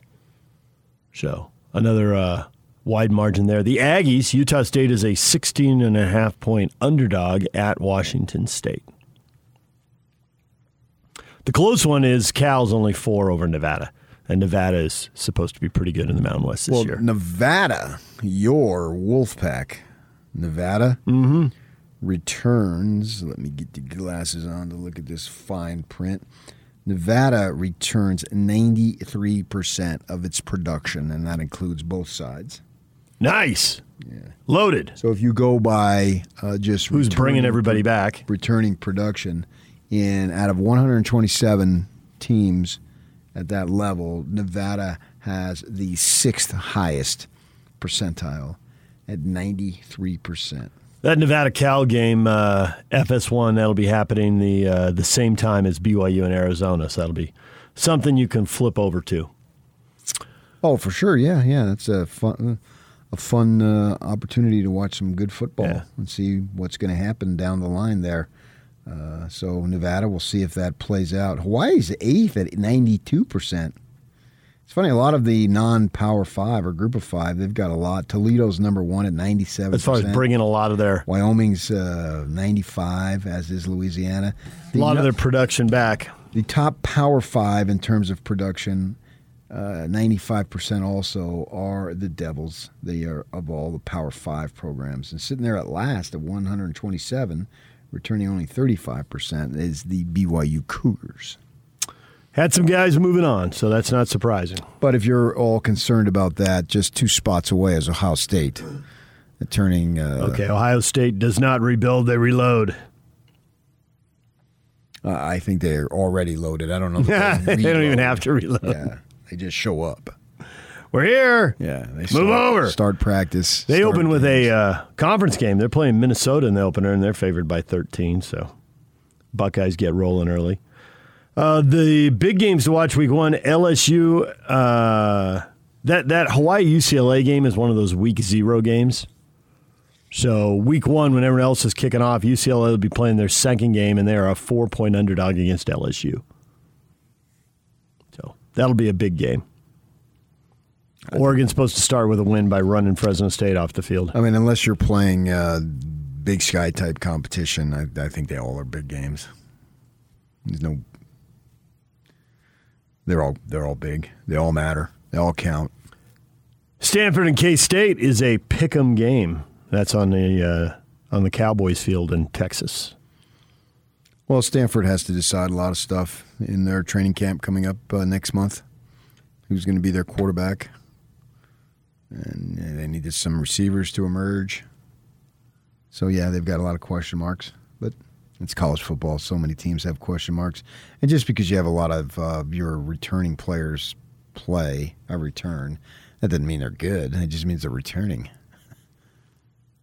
So, like for the Devils, I mean, they were 500, and one of the wins was a, against a non-division one opponent in Arizona. All of your production is back, but if your production wasn't very good, yeah. I mean, so you, you you want good players. It doesn't matter if they're returning or not. You want good play just because they're returning. I mean, Herm Edwards is uh, 15 and 13, I think, against Division One opponents. So they're returning guys who've been 500 their entire college careers. That doesn't mean they're great. It means they're 500, basically. So, and three of those wins and against pathetic Arizona. hey, beat the teams below you in the standings. Doesn't do you any good to lose to them. Well, they better win now because they're man. They're going to go on 42 years of probation, I guess. 42. That's the number. Yeah, honor Pat Tillman. DJ and PK, it's 97.5 at 1280 The Zone. David Locke joins us next. Radio voice of the Utah Jazz. We'll get his thoughts on the Jazz and offseason moves and the NBA playoffs. Stay with us. It's 97.5 and 1280 The Zone.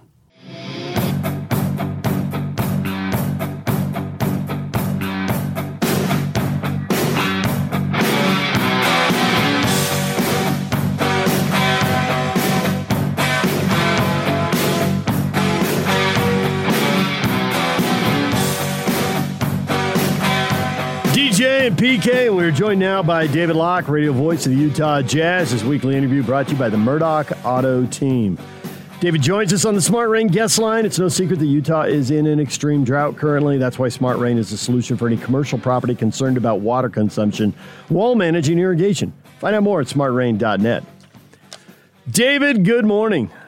Hello, David. How are you? Good. What's the best thing going on in your world? The best thing going on in my world, probably this show. Okay. That includes Patrick, you know. And Jake, and you, and the whole I know, gang. but just particularly. PK, how are you? Oh man, I'm great. What's the best thing going on in your world? My health. I like it. So, David, the question now of the day should it be the Jazz and the Sun shoes right now? I'm actually going to just tip my hat to the Suns at this point. They've been great. They just keep getting better every playoff series. They made every shot imaginable last night. I thought they were. Wa- I thought the first two games of this series were the two best games I've ever seen them play. I thought they've been wildly impressive. Um, they're without weakness. They don't roll anyone out there. They, you know, they, they check all the boxes. My, you know, one of my big boxes is you got to have 240 minutes of basketball. In other words, 48 times five. Every guy that gets out there's got to be able to play and bring it and be without weakness. They don't really, like, there's not a lot of guys to go hunt defensively. They don't have tremendous weakness. Um, they, they really move the basketball beautifully. Booker and Chris Paul have a great feel of when it is to- their time compared to when it's time to swing.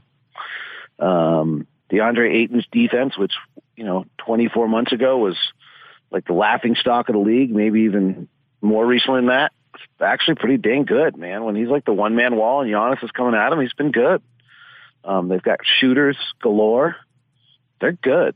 So, I mean, I guess you could say that, and maybe we would have beat them. We were pretty good too, but they've just been so good. I, I don't, I don't think it's appropriate to make comments that would, whether you mean it to be or not, would definitely be degrading what they've accomplished. You see a lot of similarities though with the Jazz. Um, some. Um, they both move it really well. They both Right. are loaded with shooters. Um, Chris Paul's a unique talent that we don't have. I mean, there just isn't like the last player in my mind that was like Chris Paul is is probably John Stockton, and then Chris Paul's. If Chris Paul wins this, you know, he changes. He he actually, I probably guess he'll go down. You know, unfortunately, above John in the history of point guards if he if he had the title. Um, is just doing you know a little bit more scoring than John ever did, and then wins the title. That's a that's a big deal. Um, but he's the only one since John I've seen who kind of controls the game in that same fashion. Kid did, but he just couldn't shoot, Right. so it didn't have the same impact. Um, so Chris Paul's just such a tremendous force. That's where I think the comparisons between us stop. Mike's really good, but mm, you know, there's Chris is different. Yeah. David Locke joining us here on 97.5 and 1280 The Zone. With uh, Dennis Lindsay no longer calling the shots day to day, Justin Zanik is. Is there a big difference in their basketball philosophy? I mean, they're working together, so I wouldn't think there's a lot, but everybody's a little different. So I'm just wondering in these off-season personnel moves, draft trades, free agency, whatever, is there going to be a slightly different spin, a slightly different look we're not used to? So I don't think there's a big difference in their basketball minds. I think from everything I've ever talked to either of them or heard from other people, they were pretty in line with things. The only difference that I think might exist, and um, you know, let me can I say like I know it's hard, like as you say something gets quoted and then it's like it's a hundred percent. Like this is just a thought. Like it's not a. I don't you know, if I if I say this and then Justin were to pick up the phone and call me and go, I don't think that's accurate, I'd be like, okay, yeah, you're totally right. Like, so there's I don't say this with like an abundance of confidence.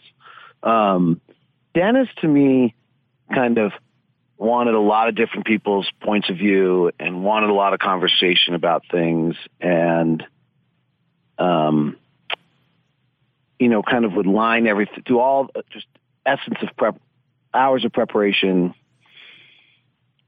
and then I don't know what the right word is. He's he was always ready to act, but let's say maybe there was a passivity to that. Like I'm, re- he's ready to act, but the world's got to open up for him, and then he acted. Right? If that makes sense. Whereas my vibe with Justin is that Justin's going to like open the door to go act. Does that make sense? Explain that a little And bit more. I don't know if I can because it's it's not. Are you as saying Justin's gonna be a- aggressive? But Uh, I was going to say, is Justin a little more aggressive? Is that what you're getting at? No, I'm trying to not say that actually Oh. because I think that would imply that Dennis wasn't aggressive. But I mean, maybe, maybe just a little bit more. You know, like I feel like Justin might be force some things or be a little bit more forceful. Maybe I don't know. So make That's a just their decision per- and go with it. Personalities. Say that again. Make a decision and go with it. Yeah, a little bit more forceful, right? Like, um, you know, that's how Justin and Justin's the same preparation. He's a lawyer, so like the whole preparation thing is right up his alley. And um, so, I mean, he's definitely in that. That would be, and maybe that's just reading their personalities a little bit. Like, um, you know, I, I guess uh, this probably isn't the greatest way to say it. Like, I kind of feel like if Justin made him, Justin would like make a decision from just his personality. I'm with him.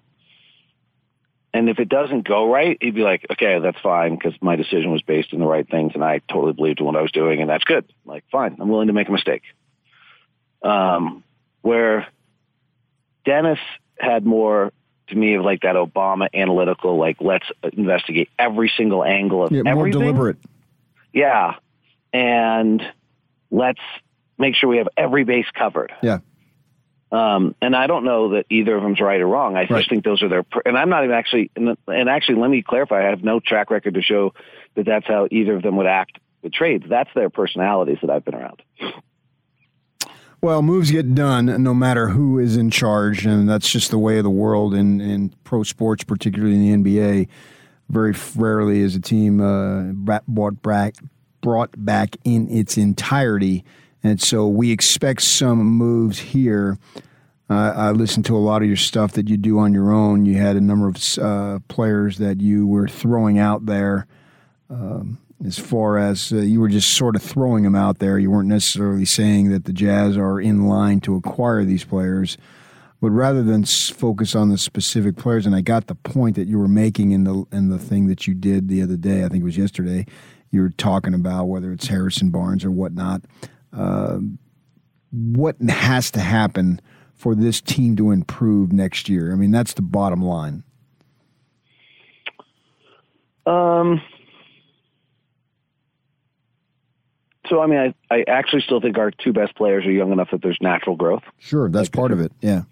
Um, and but and then but then I would say the core other the next tier of guys are all old enough that they should decline a little bit. Like Joe and Mike haven't shown any signs of it, but it's like at some point here, this does you do slow down. Like you're on the wrong side of this math game. Um, Joe has shown no signs of it at all, impressively, um, and nor has Mike. So if you're able to you know bring Mike back, um, you know I think continuity does help. Though I get nervous with that. I frankly.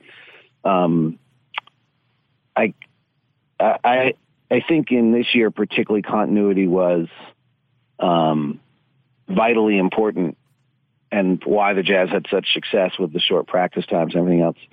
Otherwise, I sometimes I'm actually not the biggest believer in continuity. Not in the sense that you blow it up, but you know, if I use the Giants in baseball as an example, like when they wanted every other year for that stretch, what they would do is they would bring the same team back a second straight time, and then they'd be not very good it's not the same year. Like it's different. Everyone's contract is different. Everyone's talked to different people in the off season. Everyone's a year older. Like you're not the same. And um, and frankly, from the Jazz standpoint, the um, Alec Burks was it Kyle Korver for Alec Burks trade? What, happened in Brooklyn when we traded Alec? Like, like the two times I've been with the Jazz, there have been two moves, two signature moves in Dennis's tenure, were trades. One was trading Alec Burks when we were in Brooklyn, and the other was tra- is waving Jeff Green when we were in Miami. In both cases, there was just kind of a malaise over the team, where I just think they were so comfortable with each other, and the continuity was actually working against them, and the trades sent this message across the bow of like, "Hey, let's go!" Like, if you're not careful, like I know it's fu- I know it's fun, everyone gets along, and this is all great, but guess what? Actually, you can go you can go somewhere else. Um, so I sometimes am not always the greatest believer in continuity. I would say um, we did something interesting last year. I think we paid the most money for any of any team in the league that had six, seven, eight. I kind of think that might have been really smart. Um, but maybe some veteran depth after that, rather than just young depth after that, would might be a nice twist. Um, though there's a real value in your luxury tax team of trying to develop young players and having one of them kind of click in. Um, and then, you know, I, I think if there's a way to get some more defensive versatility, you're just seeing teams in the playoffs have to play in so many different manners. And certainly we have one way we're going to play most of the time with Rudy, and Rudy's shown some versatility himself, but we don't have great defensive versatility on the roster right now. David Locke joining us here on 97.5 and 1280 The Zone. Let me ask you. Let me ask you guys a question that I've had all week. What? You're the Miami Heat, the Dallas Mavericks, or the New York Knicks? Okay. Wait, give me the teams again. Dallas, Mavericks, Okay, New York Miami Knicks, and Knicks. Miami Okay. Heat. Kyle Lowry or Mike Conley? Well, it's musical chairs. I'd go hard after both and see who says yes. I don't know what you, you're making your first offer to which one? Well, they liked Lowry, and they've liked Lowry for a number of years. Who's they? The Jazz. Oh yeah, Jazz was supposed to close to getting Lowry when they took Rubio. Yes. Um, yes. At least, yeah, that's the Now story. he is. Uh, but I'm, what, I asked if you're. older? I asked if I asked if you're Miami. I mean, we don't have the choice, right? We either get Mike Conley or we don't get anything. So, I'm asking if you're Miami, Chicago Bulls, or the New York Knicks, or the Dallas Mavericks. So those are the four. I think Chicago's the wild card here. Um, which who would you have on your list first if you're them, Mike Conley or or Kyle Lowry? for each of those teams. Yeah. Uh, Miami, I think I would go with Lowry. Uh, Chicago, I don't know that I'd necessarily be interested in either of them for where where they are and what they're trying to do. Uh, but it's all relative to who else I could get. Uh, so uh, I'd probably go Lowry on all of them. Okay. I mean, I think it's worth watching, right? And there's the wild Chris Paul to New York rumor that keeps floating around and has floated around just enough. And there's a lot of reasons for it that might actually have something to it. So then suddenly you've knocked two of the suitors off the board. Resigning Mike gets better. Um, by the way, on If, Chicago, if Phoenix loses Chris Paul, I don't know their salary cap situation. Do they become a player?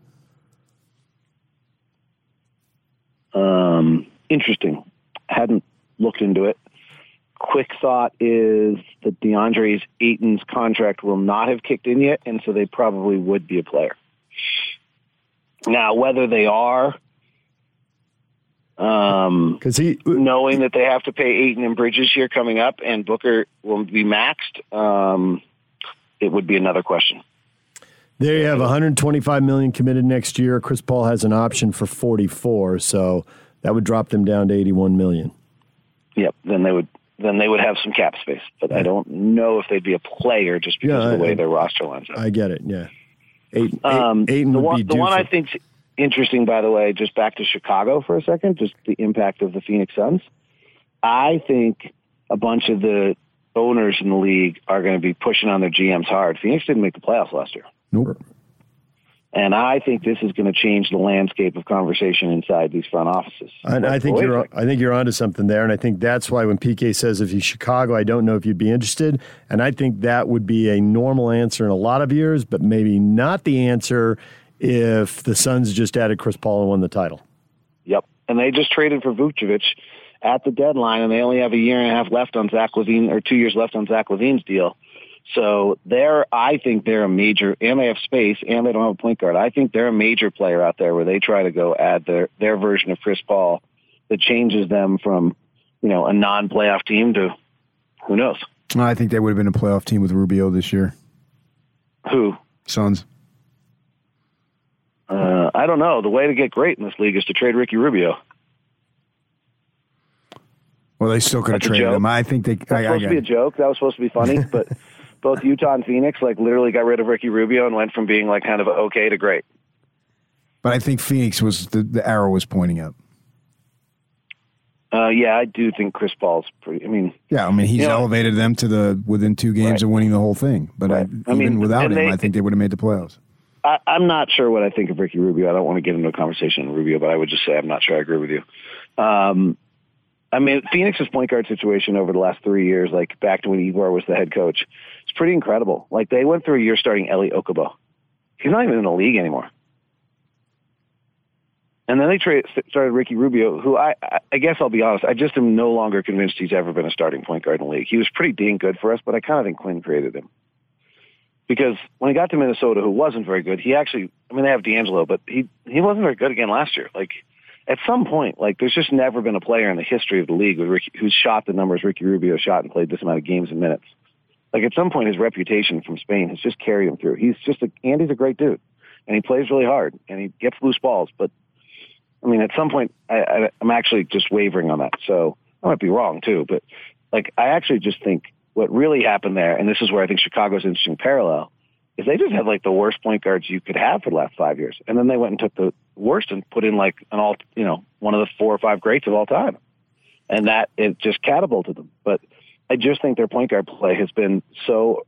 Like I looked back over the last five years of who played point guard, and it's it's incredible how much like and to Devin and to Devin Booker's defense, who you know took some heat that certainly looks like it was ill placed. Now he was not playing with anyone who had any idea how to play point guard in the NBA. I mean, it's go back and look at like go basketball reference and look at their last five years of point guards. It is, it is incredible.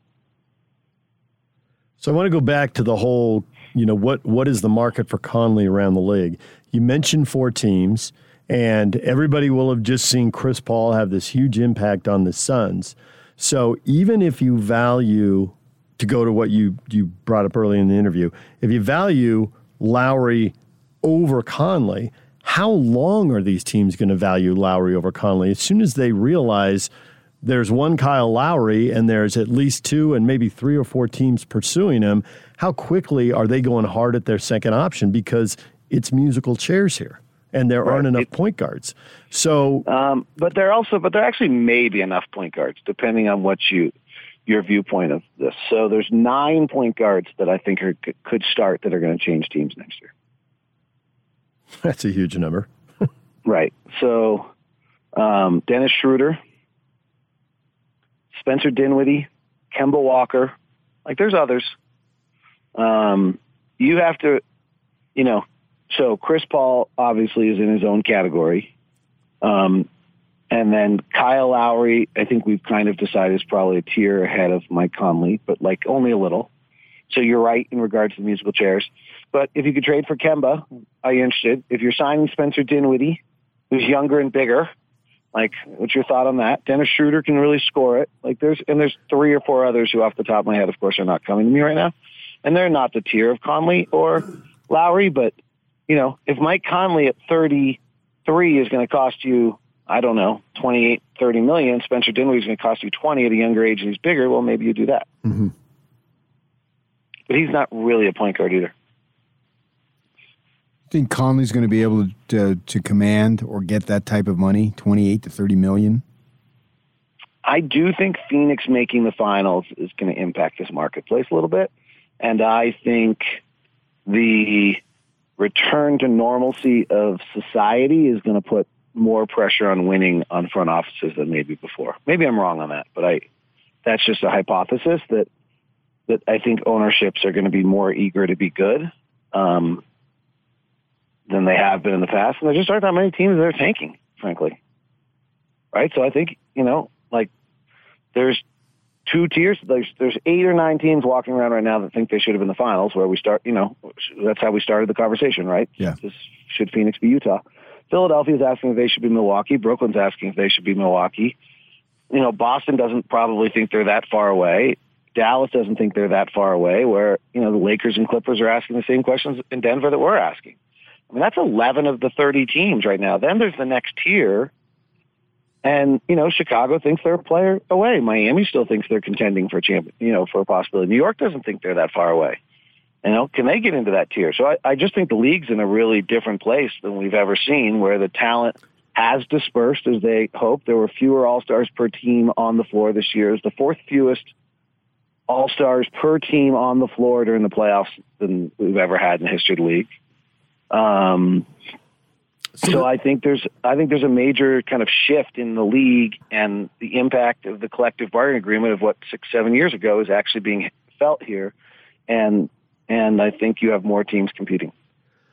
So with Conley, the question isn't how good is he because when he's healthy, he's really good. The question is how often is he going to be healthy? How often is he going to be available? What can be done differently? And then how much of it is just the, the schedule is going to be different? What can be done differently to make sure he's available for the most important games? I didn't stay at a Holiday Inn Express last night. I got no idea. okay. oh, brother. I mean, I'll, I'll go a different angle on Mike Conley. What I think it's interesting on Mike Conley's market is there's just so many reasons why I think it can get inflated, which is not great for the Jazz. So for the Jazz, it gets inflated because we really don't have another option. If we don't re-sign him, it's not like we get that cap space and get to fill it. So you suddenly have a real roster building challenge going on. And, you know, for Chicago, his market value kind of goes through the roof because they have cap money to spend. And if you don't, you know, if you don't spend it, you kind of can, there's a little different because they don't have rookies they have to pay that fill the gap. But, you know, for some of the young teams that have, like this is what happened with Atlanta last year and it turned out okay for them is they had cap money. If they didn't spend it, it was gone. Because by the time they'd spend it, then they, if they didn't spend it last summer, then they signed John Collins and Trae Young gets his extension and things like that. And suddenly they don't, they don't actually have their money anymore. Um, so, you know, cap, cap room doesn't always roll the next year. So in a bunch of these teams' cases, if you don't use it now, like in the case of Dallas, if they don't use it now, then Luka's contract kicks in and they don't actually have it. So then that's, they can't afford to kind of go through this process and not add something right now. And so that adds, you know, even that that inflates the market for that reason. You know, New York's got momentum right now. That might inflate the market for that reason. I think the urgency of ownership to win more coming out of the pandemic, in other words, inflates the market. So those are the things that I think are working against the Jazz or just for the players in the circumstance where I think despite their age, these players may end up with some really good deals and actually longer than you're comfortable with. And then you got something on the backside you really got to deal with. which is scary. All right, David, we, we will leave for it. the reason for the reasons you just talked about that I have no expertise on how to get hamstrings healthy. Yeah. All right, David, we will leave it right there. We appreciate your time. Thanks for joining us, and uh, we'll talk to you again. Okay, talk to you soon. David Locke, radio voice of the Utah Jazz, join us right here on 97.5 and 1280 The Zone. Time to bring in Andrew Reinhardt, Wasatch Medical Clinic. Guys, if you've been struggling with ED, they got a breakthrough treatment. Andrew, what can you tell us about it? We do have a breakthrough treatment. It is helping so many men. If you're frustrated in the bedroom, intimacy or frequency is not there, think about this. The average guy does a few treatments on our wave therapy. They're 10 minute sessions over two to three weeks. Cambridge University says that is enough to get rid of the erectile dysfunction, the pills, get things back to where they were. So by the, let's just say July, you can do this. You could be done with the treatments in the month of July. What would that do to the relationship? Uh, maybe your happiness level, sense of well-being, your significant other, usually pretty great things. That's what we're doing here at Wasatch Medical, helping so many men in a pretty short period of time. So, why do guys want to stop taking the pill for ED? Because that would probably be the the answer a lot of people default to. Yeah, and I would say if you're taking the pill and it's working great with no side effects, don't call us. You know, keep doing it. But if you're noticing there's no spontaneity, it doesn't work all that well, or you get side effects, that's probably uh, probably a slippery slope to it not working very very soon. So no side effects, not invasive. We're treating the root cause, and generally the spontaneity, not having to plan things. That is a big attraction to these treatments. When you say uh, if it's working, don't call us, you must have a fair amount of knowledge that people are going to be in that situation pretty quick because you just said that pretty confidently. yeah, it, the pill works for a while, but I, I've never seen it work forever. In fact, uh, most guys come and say, uh, you know, it worked for a few months and I had to take more and more of it. And then the side effects get a lot worse. So, yeah, it, it, it is treating the symptoms and it does come with a significant amount of negatives. All right, you got a special offer right now. You want to explain it? We do. There's a lot of value today. Leave your wallet at home, by the way. There's, this is all no charge. Call us now. You'll qualify for the assessment exam and blood flow ultrasound free. You get the little gift. Uh, this is worth the trip alone, even if you have no intention of doing the treatments. It produces immediate results in the bedroom, and new patients get blood work and testosterone for free. I know a lot of guys spending thousands of dollars on that. No more. It is totally free at Wasatch Medical. Guys, you can put a stop to your ED. Call Wasatch Medical right now, 801 901 8000. The number to claim that offer, 801 901 8000. That's 801 901 8000. Thank you, Andrew. Thank you. The Big Show. The Big Show. With Jake Scott and Gordon Monson. College football is close. I'll be excited when camps open up. We're not that far away. We're Jay. really not. If I had to pin you down to one thing that you're looking forward to this football season, I'm going to start with the obvious a full slate of games. It'll be great to have a normal football year. Can't help but think about where we were at this point last oh. year and the debate on whether or not football was actually going to happen, in what way, shape, or form. It was just such chaos. I'm looking forward to not talking about that and talking about, hey, Gordon, how do you think the running back is going to play? Yeah. You know, the first normal football season in two years. I'm very much looking forward to it. couldn't agree more. Catch the Big Show weekdays from 2 to 7. Presented by Big O Tires, the team you trust. On 97.5 1280 The Zone and The Zone Sports Network. DJ PK brought to you in part by Homie. Finally, the way real estate should be. Full service, local agents, and you will save thousands. Homie, a better way to buy or sell. All right, PK, Locke got you thinking right there. There was a road he went down that deserves a little more exploration because it is going to impact the decisions owners and GMs make this offseason. Yeah, absolutely. Yeah, there's no question about that. And the rise of the Suns from non-playoff is unprecedented. The 11 consecutive years of not making the playoff, and now not just making the playoff, but obviously two wins away from winning the whole thing is an incredible story. We love stories. So in our business, that's stories are where it's at, as opposed to winning and losing. It's about the story. And so, what these teams are seeing, and I think what Lockwood's point was, is that he listed several teams that believe they're player X away from being in contention to win it all, and, that, and that's what you need to be.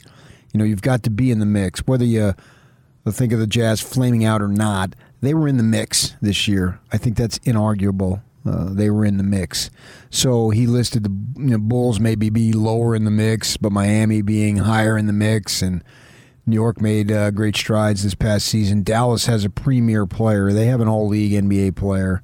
There's no doubt about that. With uh, Doncic can do so many different things. So with that in mind, Uh, they're looking to win immediately. You should be looking to win immediately, and I think that's great for the league to have that many teams think that they're in the mix and so go look. We'll Put the Warriors. He didn't mention the Warriors. He but, didn't. but he was talking about teams that he thought maybe be in contention for Conley.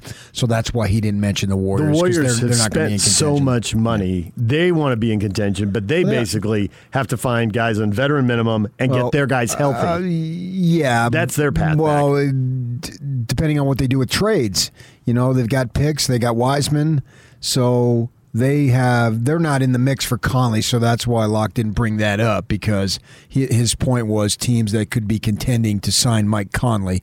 The Warriors his- obviously would be set at the guard spot. to his bigger point about teams that Yeah. legitimately, well, whether it's legitimate or not in our mind, in their mind, thinking we need to be going all in to get to a conference final, Yeah, yeah, an. NBA final of the title. 15 teams. And that's A, great. That's great a for the league. Big number. But you run through them and you're like, no, that, he's right. In 15 team offices, they are thinking at minimum we got to get to a conference final. What do we have to do? Oh, I, uh, yeah, and I think the other teams, their front office folks are thinking, man, we better make the playoffs, or my butt's out the door. Exactly. So there's that next tier. Yeah. Yes. And I think that's great for as a fan. I was that's in great. I was in Canada the Grizzlies. They were in the playoffs. They obviously want to go deeper in the playoffs. I don't Oh, know. why that- shouldn't they yeah. think that they have a shot to get to the conference final? I mean, it may be a long shot, but Well, they would be Uh, 16 then. that- who's to say? Yeah. I mean, I'm not going to put arbitrary limits on teams, and especially with young players who are developing, and Memphis has that. So, you know, there's going to be some competition for Conley. But th- to me, as a fan, that's great. The, the five year rebuilding, oh my oh, gosh. Oh, that takes a long time. Because what we see so many times, well, it's going to take minimum five years, but we see so many times is that there's an owner who, uh, whatever reason, isn't as patient, and things change. A GM changes, and the GM wants his or his coach, and so the rebuild gets restarted before it ever blossomed in the first place. That really drives me up a wall to see that and to see. It just seems like uh, I'll use Sacramento as an example, and I don't even know if it's true, but it seems to me it is. Seems like they've had three one-year coaches.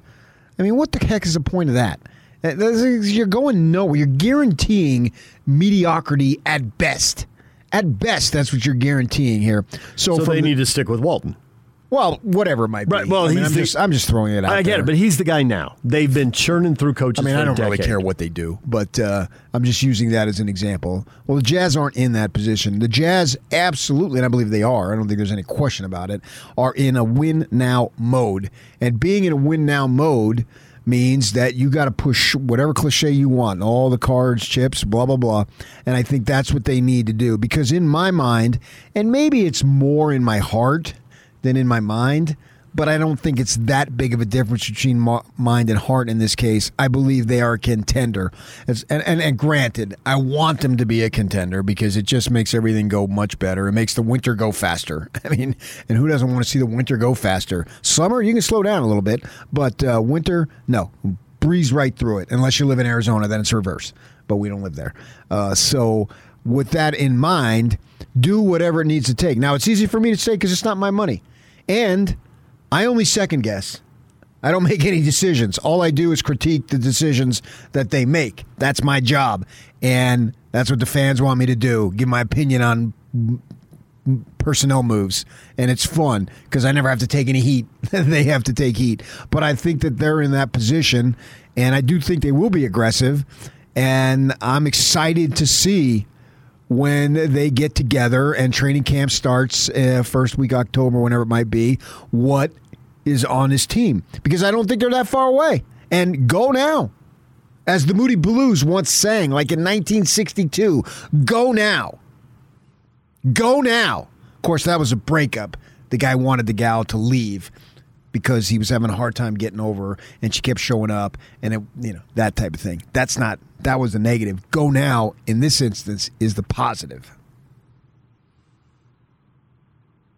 Well, I don't think there's any doubt they view themselves as a contender, and I don't think there's any doubt. One of the cool things about having your team sold to someone who's a local owner, I mean, he grew up playing junior jazz. He did? He's a fan. Yes, that was in the introductory press conference. How was his crossover? Probably awesome. Was it? No idea. He allegedly at one point also sold tickets out in front of this certain building. So he was a ticket broker. Sure, we'll go with broker. I have entrepreneur. Really, I hadn't heard that. I missed that part. I have that one on fairly good authority. Oh, really? There so you go. what? He bought tickets and tried to move tickets for to make a buck. Is that what you're saying? Yeah. Because you're kind of nebulous. If you're gonna if you're gonna bring me to the water, take me in. You got it. Take me to the river. Talking Heads, you're moving forward. I'm now. actually Al There we go. Green. Oh, really? Yes. You thought that was an original Talking Head song? So they It covered was that. not. Oh, Al Green had it first. That was a cover tune. Very good, but it was a cover tune. Uh, so I did not know Talking about my generation. that. Uh, with that in mind, uh, yeah, uh, you, the point you're making is a fan wants to win, but I don't Yes. know. See that that eh, that makes me a little. I don't necessarily think that that's a positive. It can be a negative if you're delusional. Or if you get so attached to him, um, he's my favorite player. See, I don't, I don't think this man is going to do that. I think fandom was over here, business is here, and business supersedes fandom. So I don't think the fandom. So I guess I want a anything to do with combination of both then, because you can be business and I mean the own number of owners in pro sports who keep score not by winning and losing, but by how much money they make. I mean that's been a factor. Well, all these teams make money.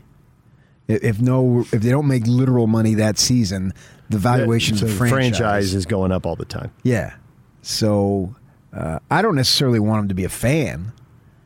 I want him to make smart business decisions that allows the ball club to win. Well, there's no way 16 teams are all getting better. Someone's going to make mistakes or and or have bad luck.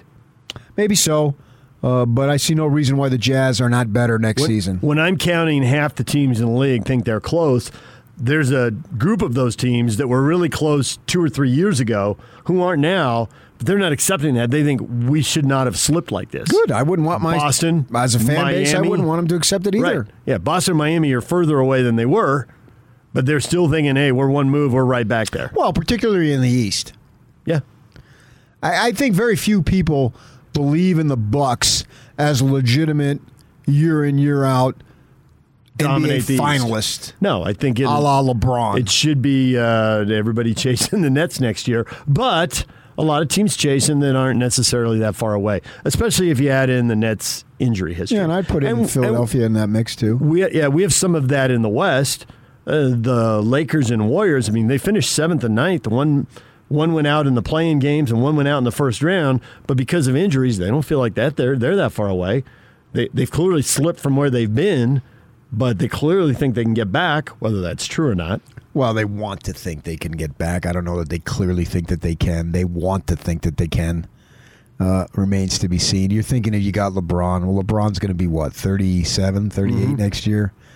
I mean, those guys, when they go down, they seem to take a longer time to get back, and Davis has got all sorts of injury history. You can count on him to an extent. When he's healthy, you can count on him, but he's just, he's going along the lines of several players who just couldn't find themselves to be healthy consistently. Uh, so, sure, consider the Lakers, but I don't consider the Lakers anymore to be, wow, they're the overwhelming favorite and everybody's pointing towards them the way the Warriors were, uh, the way the Bulls were in the East with MJ and all that stuff. So, it may not be necessarily wide open. It doesn't need to be wide open. You just need your team to be in the mix, and the Jazz are in the mix.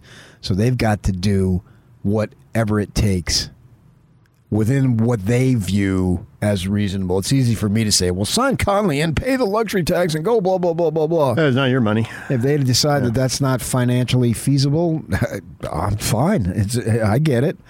You got to take care of that too. You just don't just because just throwing around a bunch of money doesn't necessarily work. We've got lots of examples of that. Pro sports is full Yeah. of those examples. Yeah. I mean, you got to. you, you got to have the big money. There's very few teams that win without it. Tip of the hat to the Tampa Bay Rays, but uh, Oakland A's. You got to have it, but you got to spend it well. You spend it Wisely, poorly. yeah. You spend it wisely. You, you spend it on the wrong guy. You get the bad break. I mean, the the Lakers are all in on two stars, and they're great when they're healthy. But if they're hurt, they fall to seventh, and they go out in the first round. And it seems like in basketball, more so the other sports, maybe because there's fewer guys, and in the NFL the contracts aren't guaranteed anyway. But in basketball, it seems like there's a number of guys with teams that they're waiting out the contracts to get them off the books, and that's bad news. At least if you're going to sign them. Make sure it's the right signing. If you overpay, so be it. But that's the but, but that- not to where you're yeah. just counting the days until you're free of him. because the NFL doesn't have the guaranteed money in the same way. They don't have the same storyline that baseball and basketball have, where you look at contracts and you think, "Oh, how long does that last?" Right, right, and you're you're, I mean, the- you're the- literally counting the Right. days. The, what the Mets did to get out from under the Bobby Bonilla deal is still celebrated, and this is not a news story. All right, DJ and PK, it's 97.5 and 1280 the zone. The top 60 and 60 is back on the Zone Sports Network. Get your college football fix every day at 1:30 as the Zone counts you down to the start of the 2021 season by listing off the top 60 players in the state of Utah as voted on by the local media. You'll also hear from the coaches as they talk about the players that will impact their season the most. It's the top 60 and 60. Weekdays at 1:30, presented by Cyprus Credit Union and Icon on your home of the best college football coverage in Utah. 97.5 1280 The Zone and the Zone Sports Network. DJ and PK, it's 97.5 and 1280 the zone. PK, you- go One ahead. other thing that uh, Locke surprised me on. What's that?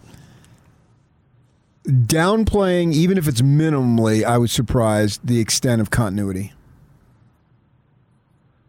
I'm all for the continuity, but the 100% bring it all back and run it over again, I, I don't believe in that. I think it gets stale. There's something about relationships, and I don't. What about the core? I'm totally fine with the core. Well, that is continuity. Who cares at the end of the bench? Okay, but if in the ninth, If person, Ilyasova doesn't come back next year, I'm not going to be crushed. I'm over it. You're right. Emotionally, I can I can bounce pretty quickly on that one. You're right. But in a nine man rotation, if there's two changes, I'm totally good with it. What at eight and nine? In any nine man rotation, I was talking in general. I so don't know. two or three?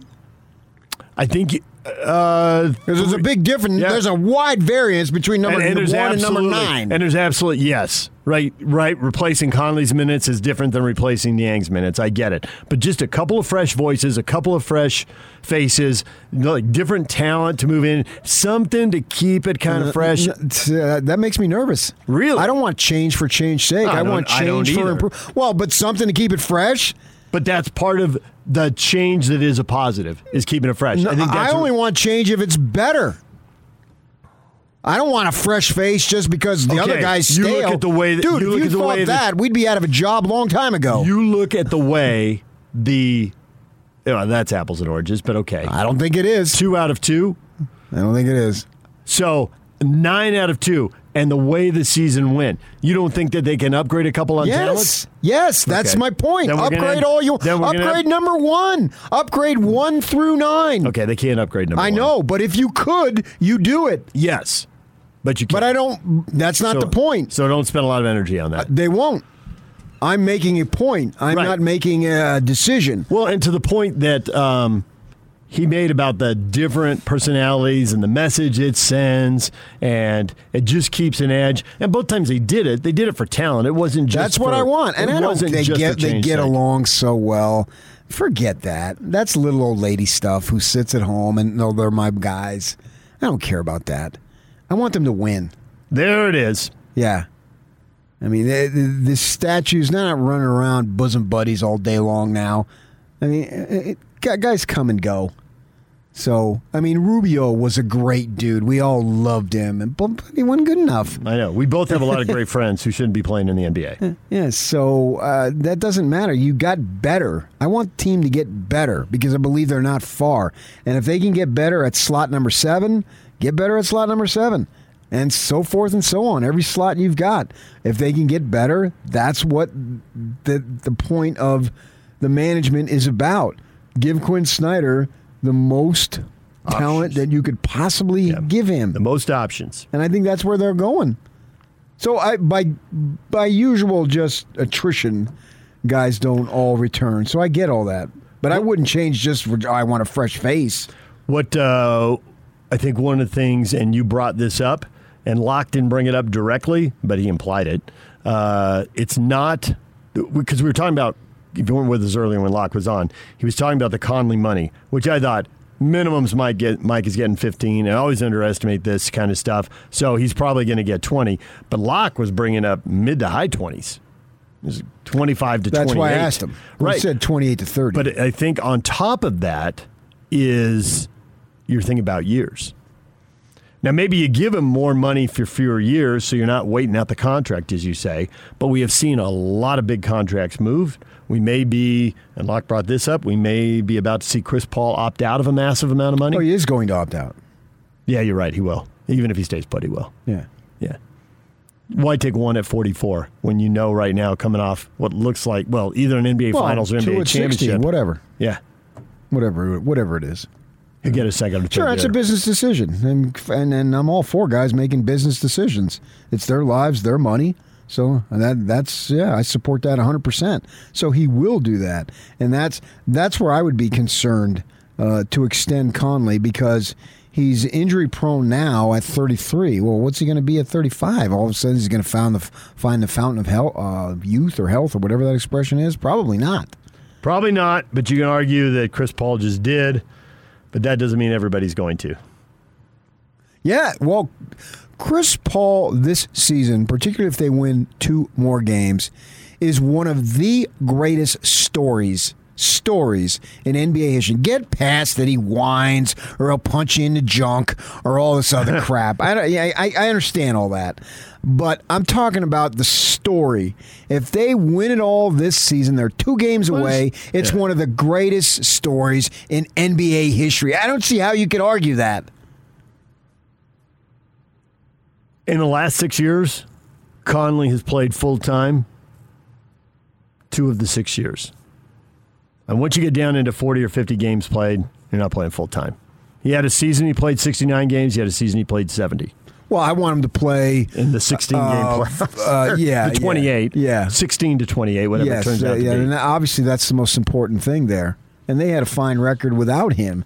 Uh, just in the playoffs, you're playing a high quality team, particularly if you get past the first round. You're playing an extremely high quality team, and you couldn't get past the first, uh, second round. And in, in large degree is because he basically didn't play at all. I mean, he played in the last game, but it wasn't anything close to Mike Conley. All right, DJ and PK, it's 97.5, 1280 The Zone. Andrew Reinhardt joins us from the Wasatch Medical Clinic. And Andrew, you've been on a lot of times talking about ED and the breakthrough treatment, but you keep coming on because guys are really hesitant to get, take, get the ED taken care of. Yeah, they are. There is a stigma around this, no question about it. And uh, I think that when guys finally do come in, they wonder why they waited so long. A treatment is 10 minutes. It doesn't hurt. There's no side effects. It's not invasive. The wave therapy opens up the blood vessels. And according to Cambridge, you only have to do this a few times over two to three weeks. So there's no reason to be embarrassed. It's so normal to struggle in the bedroom. The results are so worth it. The relationship improves, and finally we can get rid of the pill. So, what are the patient results you're hearing? What are they telling you? Generally, there's kind of a stress reliever that goes along with this. They don't have to pre-plan with medication. I think the intimacy, the frequency, and the overall happiness is all tied together uh, with performance in the bedroom. So I think they're happier. The relationship certainly improves. So, you've got a special offer for our listeners if they call you right now. Call us now. The assessment exam and blood flow ultrasound, that's free. A little gift that produces immediate results in the bedroom. You'll love that, by the way. And kind of a cool thing, if you feel like uh, you're a little empty in the tank, testosterone and blood work is totally free today as well. You can call Wasatch Medical right now, 801 901 8000. Call Andrew, ask about the special offer at 801 901 8000. That's 801 901 8000. Andrew, thank you. Thank you. DJ and PK brought you in part by Homie. Finally, the way real estate should be. Full service local agents and will save you thousands. Homie, a better way to buy or sell. So, PK, we had a little football for people already this morning. For the 9 o'clock listeners, let's get them up to speed. little tennis? No, football. All right. Football. Well, we do have a semifinal in Wimbledon Yeah, going I thought on we right now. Go, but go ahead. If you want to talk about that sport, go ahead. About football. Yeah. just we are the discussed it. tennis station. Okay. I mean, if you We want. are the tennis station. Who's playing? We've got Berrettini and Hurkacz from Oh, yeah. Poland. the ladies. Uh, men's. I know who's playing in the ladies. I'm saying. Ladies' final is tomorrow. Ladies finals tomorrow. Barty and who? Barty against. Yeah, we're the tennis station, Yeah, all right. we are. We are the tennis station. Clearly, we're right on top of it. All right, so the football news, uh, there's a couple of things happening. Uh, some of it just confirming what we already know, some of it a little intriguing. Odds are out. One of the sports books in Vegas put the odds out for the opening week of the season, both week zero and week one. There are a lot of Pac 12 teams favored by double digits over Mountain West teams, but there's a Pac 12 team that is an 11 point underdog to BYU. Arizona. I was surprised it was that big. I thought it was going to be more BYU by a touchdown. I thought BYU by six or seven, something in there, six, seven, eight, because there's so much turnover. There's so many new faces, turnovers. new players. Yeah, but there's so many crappy players on the other team. Right, and you thought there were so many crappy players to be Arizona by would be a 15 point underdog to Yeah, BYU. yeah. and it turned out if you just average us, then boom, you hit the number. Well, I'm going to go to that game and I'm going to put two thousand down on the Cougars. Two thousand Wow. Cougars.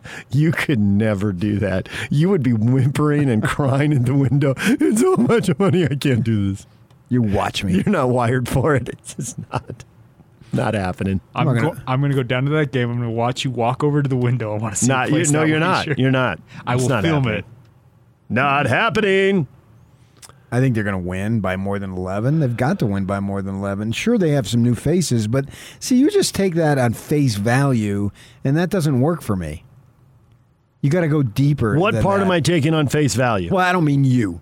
I mean generally you. Okay, so the general you is taking what on face value? Well, they lost Zach Wilson. Yeah, I get it. They lost Zach Wilson. They lost Mm-hmm. Dax Milne. Yeah, I get it. They lost Dax Milne.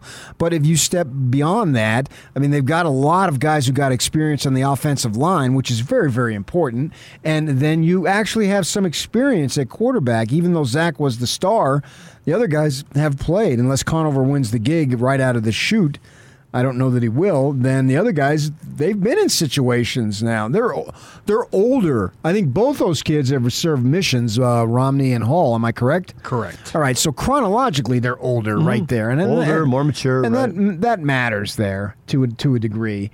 And they also have a fair amount, not a lot, but a fair amount of experience, particularly for backups. And this is their what third year uh, with A Rod. I mean, they lose Jeff Grimes, but that was There's like, a That was the biggest no-brainer to elevate A Rod officially to what he'd been doing to a large extent anyway. Here, Aaron, here's the honorary Yeah, title. Right. And so that was a 100% no-brainer. No one can argue with that that that was the right move, right? And so he knows the kids, the kids know him. So there's all that stuff that doesn't show up in loss of production last year. And I get it, that's still huge. But you return your running backs and you still have some receivers there. You've got Romney, somebody else. Who am I missing? They got another kid too, don't they? Uh, Uh, uh, Pau'u. yeah, say Mil- Neil Pau'u. Yeah, Yeah. I knew I was missing somebody. And so you got those two kids who are decent players. I can remember A Rod telling me his first year. Now, he coached in the Pac 12 for a number of years, sat out a year, and then came to, to BYU. And so that first year, he said, Pau'u is a Pac 12 receiver. He was, we were just talking one day after practice, back when you can do that in the old days. And uh, the before times. And hopefully I mean, going just a couple years ago, but uh, uh, he just, you know, we just we're just talking, just standing there, um, just shooting a breeze about the football team on the practice field there, and he was just talking uh, because that was his uh, first introduction to BYU at a full time. Uh, especially from the offensive, you know, when he was coaching at Utah and they played him every year, he's studying their defense. He's not studying their offense. So my point is that they've got some guys, and the Nacua brothers are going to hit the ground running. I believe You would think so. right? And we always talk about the competition. You can list enough receivers at the Y who you would think would be decent. And with competition, somebody's going to excel. Somebody ought to stand out head and shoulders. They got talent there. That's the bottom line. I don't know if they'll have a, a thousand yard receiver, but they got talent. And this th- might have the best collection of receiver talent since uh, Collie Pitta, those guys. Well, that'd be pretty good to Just- replicate that. Oh, I'm, I'm- I'm not saying you're going to replicate. I'm just saying the best Okay, you since. got 90% of that production. Collectively, I'm speaking. Yeah, I, I get your point. Those two guys are NFL guys. So, But if you throw for 3,500 or 4,000 yards, what do you care if most of it went to two guys or it's spread around? that, that's always been six Kyle's seven? Whittingham's. That's always Yeah. been his uh, philosophy. Well, and his that two- doesn't matter. His 2008 Sugar Bowl team, they spread the yardage around, but there are plenty of guys who could get a first down or a Yeah, touchdown. you need playmakers. So I think they're going to be okay there, and I like that they open against a crappy team. So many times they open up against a great team, or uh, you know uh, Utah, whatever it might be. Uh, I wouldn't want that this year. You're getting you're getting Utah soon enough. so uh, Game two. Yeah. So I like that. This isn't a big sky. I'm not going to downgrade. I mean, obviously, I don't want their University of Arizona to win very many ball games. And, and in my stage of my life, I was thinking about this the other day at the gym. Really, from from my fandom, pretty much the only game that I super care about is the U of A game. If you told me that they could lose to the Utes the next 10 years, but beat the Cats the next 10 years, I sign up immediately. Immediately, I sign up. I that. actually, my mind went to not to the Utah game, but to the USC game.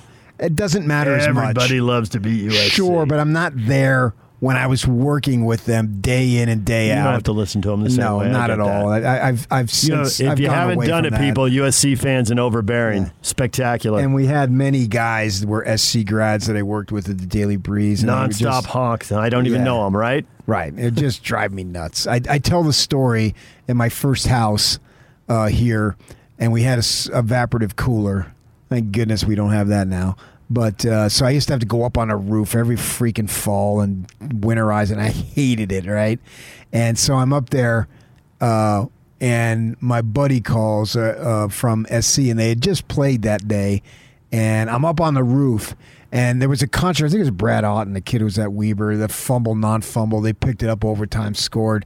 And he says to me, he's an SC guy, and he says, Well, yeah, the refs, of course, they're going to favor the underdog. I start screaming, The Devils were favored that day. It's just your cocky, over the top SC attitude that thinks every game you play, the other team is the underdog. Blah, That's blah, all blah. true. That's all true every Saturday of the fall, every So- year so I'm on the fans. roof screaming. My neighbors, goes, what's going on up there? USC football. So, but that doesn't hold the, lu- the the luster that it used to. So, certainly, I don't want Arizona to win, but I'm not going to sit here and dis- just completely and totally dismiss them because they do have some Pac-12 talent on the roster. They may not have a lot of it, and you've got to give this guy, this fish, this new guy, an opportunity to develop the program. And so, we'll see what happens. But right now, they haven't won in two years. Last year, they didn't play enough games. They probably would have won something. But I think they closed on a s- what a six or seven game losing streak two years ago, and then they lost other games last year, and so the Cougars should be able to win that thing. So I want to look a little bit beyond the fact that they are literally 127th, which I think is dead last in terms of returning production. Yeah, that was a weird list because you said the dead last, and I'm sure you, when you looked at it, it was last, but I thought there were 130 teams. So I wonder what happened to the Three other three. teams opted out last year. Oh, there it is. Thank you. Math major, Yak. I like it. So there was no way that they There's had no way to measure returning because they didn't play last year. Right. Good call, Yak. So 127. The Charlotte Cougars was are one of them. dead last. Char- well, Charlotte actually played, I believe. It was UMass, Old Dominion, and Charlotte. Anyway, doesn't matter. Move on. It don't. So, dead last in returning production, but enough experience and enough talent that that should be okay. Well, I'm and returning production and returning production can be terrible production. It can be, yeah. Just because you have guys coming back, right. doesn't mean that they're wow. Look at those guys; they're they're a year older. That automatically means they're a year better. And we seem like we heard that from Utah basketball for the last few years. They ain't gotten any better. Nope. So uh, I mean, basketball might be different. Obviously, it's a different sport, uh, so it may not be the same comparison. But I'm expecting the Cougars to win that first ball game. I mean, to me, that, given the opponent, that would be a that that would be a major downer. And then you know, ultimately they don't have to win by 15 and win by five or two or one or whatever. It doesn't really matter. Uh, But oh man, I guess it matters to an extent because I'm arguing with myself now. Do it. It's in, it's entertaining. Because I thought about, well, wait a second. That one year the Cougs beat that team from Portland, and that was the four and nine season. They looked so bad. They looked awful. Yeah. We'll be fine. Yeah, that's No, you yeah, won't. yeah, yeah, Didn't- yeah. I'm not feeling it. Not No, feeling it. That was that was ugly. Right, but that's where you have to see how the game plays out. In the first quarter, you have a couple of horrible plays. You turn the ball over, or broken coverage, or whatever, and it's not going well. But then in the second half, you come out and you got your feet under you, and you just dominate and you push them around. Yeah, this You is a never great know. great Yeah. situation here, in that whoever wins the job is going to have to be good. It's not a, from a position of weakness that they decide we're going to go with Hundred one of percent the on three. that. Well, we haven't really we've seen well, we haven't seen Conover at the college level. We've seen a little bit of Hall, but we saw enough of Romney to know he's a decent quarterback. I think we've They- seen enough of Hall too. They beat Boise State with him. So if Hall beats out Romney or if Conover beats out Romney, well, you had to beat the guy who beat Boise State, so you must be playing at a pretty high level. Right. And so that's from a good perspective. So they'll decide that probably uh, halfway through. I think they already know who they think is going to win the job. Now, that doesn't mean that the other two won't get every opportunity to win it, and Uh, that can happen. It can, and and, and coaches aren't going to be totally honest in that situation usually. So I wonder how often it happens because I think in every battle, coaches go in with an idea. This is the guy. It happens. It happens the year But- the Devils won the uh, South Division. But if somebody else comes in and outperforms, and you're like, well, Taylor gonna go the Kelly left spring ball at number three. He won the job in camp. They won the division, and maybe it was the next year, but uh, he was the he was their guy that they wanted, and he kind of came out of nowhere from that perspective. So, I believe that they think that they have an idea of what the depth chart is. They're not going to say anything publicly, and no one has said anything publicly to me, or probably not publicly, pri- privately. No one has said anything to me, so I want to make that abundantly clear. I'm not speaking from, well, I have some inside information here. I'm just going on what I feel, and I think they think they know, but they are going to allow the other two guys ample, ample them. opportunity. Yes. So it is open, and uh, the other two, uh, whoever they may be, uh, they'll get their shot, and then they maybe get their shot during the season. If it's Hall, he's had injury, concussion issues, and and what do they say? If you're susceptible to that, that tends to happen. Uh, That's hope- where maybe the year yeah, off will help. I mean, hopefully not for the Yeah. kid. The further Yeah. you get away, hopefully that helps. Yeah, and that, and one of the reasons why I think it's going to be Hall, and this is my opinion, is they told him to take the year off to get healthy, and they I don't think they would have said that unless they believed in him. You know, they would have said, uh, sh- "Sure, you can be in the competition," but uh, they knew full well that Zach Wilson was primed for a big season. They they absolutely knew that, and they thought he was an NFL guy, and they thought he was going to go in the NFL after this last season. Maybe they didn't know number two and blow up the way he did, but I believe that they believed that he was going to have a good enough season. The NFL would come calling, and he would answer the call. So they wanted uh, Hall to be at his premium health wise this season. That's what they got, and it worked out. Well, most schools are going to need two or three quarterbacks to get through the year. So, however the whatever the depth chart looks like on September fourth when they open the season against Arizona, If you're the second or third guy, be ready because your your chance is coming. There are plenty of backups who play, and there are actually a handful of third string guys who end up being the starter. So be ready. Yeah, and I actually think uh, if uh, Conover doesn't win, I believe his time will come. He will start an opening day game. At some point during his career, Mhm. he's going to be the guy. I believe he will be. Yeah, What- whatever year that might be, it'll happen. yeah. It could be this year, could be next year, year after, because he's just a freshman, right? I mean, he's he can actually even redshirt. He can be a freshman three freaking years in a row. He's a, he's a true freshman officially Yeah. this year, despite Yeah. having played last year. So, man, he may if he were to stay all four and use a red shirt, he may shatter the age limit. we need a 30 year old quarterback. Let's go. Who started his career at 21? Yeah, I mean that's uh, who was it? Uh, was there some was it Wanky or Chris somebody? Weinke, who he, played minor league yeah, ball though. he was a little older uh, in that situation too. So he- uh, three years at like 26, 27, and 28 or something He like was that. 30 coming out into the NFL, if I'm not mistaken. All right. Well, the opening week of college football, September 4th. Less less than uh, two months now. yeah, There's, there's a few I'm big excited. games. There's a few big games the opening Uh, weekend. I think they're all big.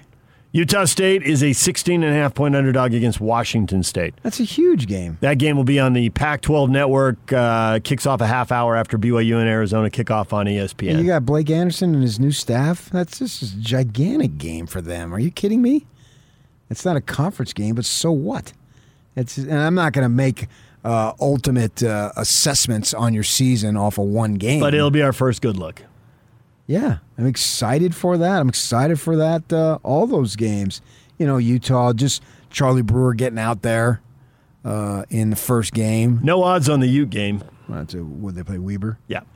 Uh, so just just being out there and then being out there, especially this year of all years, because fans are anticipated to be back, and that's that in and of itself is a celebration. And then for the Utes, we had on Mark Harlan, and they're going to run out there with their new south end zone, which is going to be a premier. If it's anything like any of the other facilities that they built, It's going to be great. thing will be awesome. Right. Yeah. They built a football stadium. It was a huge step up. They built a football facility. It was a mind blowing change from what they had previously.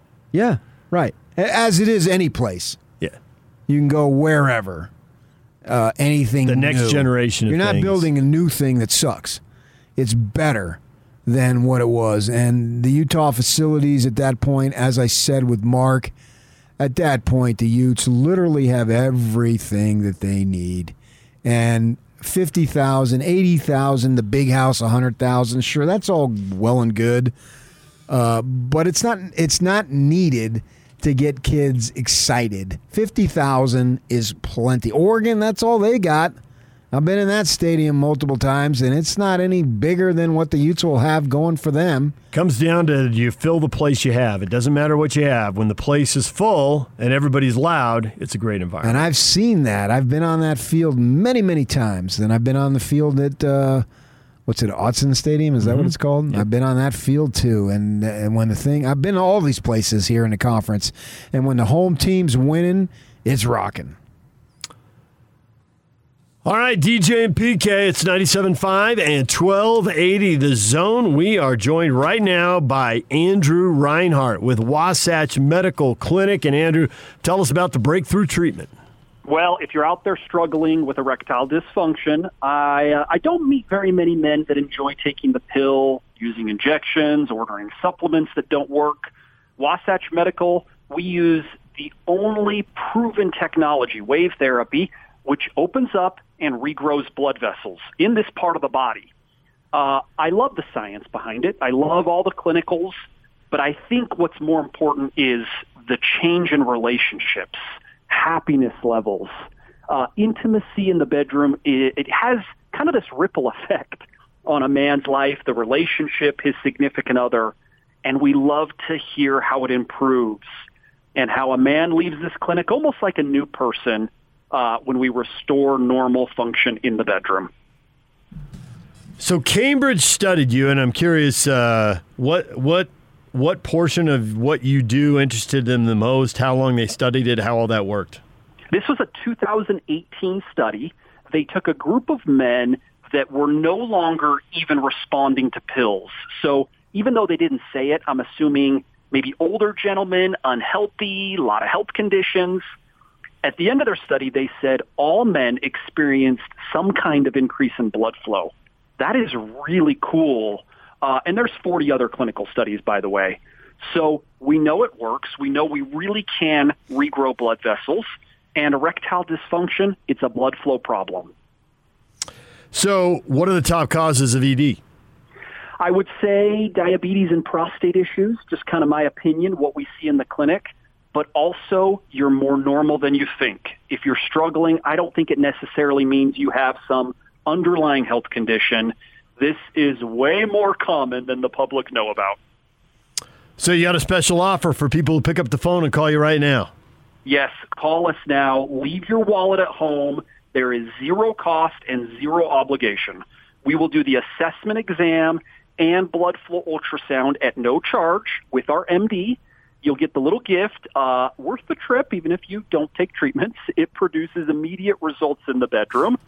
And blood work and testosterone now included to new patients. That's pretty cool. And a lot of value at no charge. Can you explain the special offer? that that all of that is going to be totally free. The testosterone, the exam, the assessment, and the special gift. There it is. All right.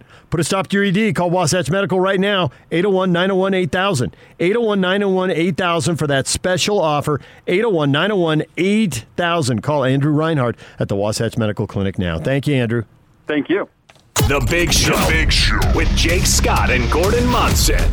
College football is close. I'll be excited when camps open up. We're not that far away. We're Jay. really not. If I had to pin you down to one thing that you're looking forward to this football season, I'm going to start with the obvious a full slate of games. It'll be great to have a normal football year. Can't help but think about where we were at this point last oh. year and the debate on whether or not football was actually going to happen, in what way, shape, or form. It was just such chaos. I'm looking forward to not talking about that and talking about, hey, Gordon, how do you think the running back is going to play? Yeah. You know, the first normal football season in two years. I'm very much looking forward to it. couldn't agree more.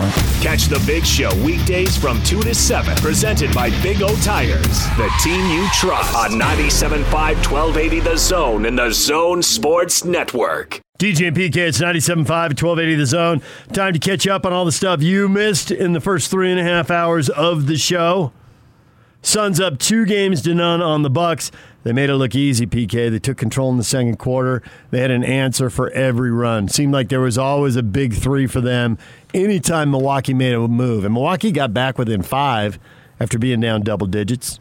Well, Milwaukee was up by eight early, and I think the Suns, I, I think it was like 20 to 12 or 21 to 12, and all the Suns that hit was threes. So the They ended up 20 such a big deal. Yeah. They ended up 20 of 40 from the three point line. Yeah, that'll work. They do it all. They hit the mid range, they get layups and dunks. They weren't hitting the the uh, non three early, but threes kept them within striking distance until they got hot. And there was that one possession. It ended up with an eight and, and one where they must have had six passes. It was 10. It really reminded me of Jazz basketball. Yes. They played a lot of things they did, you could hear Quin Snyder talking about. The way to play is not a mystery. The key is actually being able to do it. As it always is.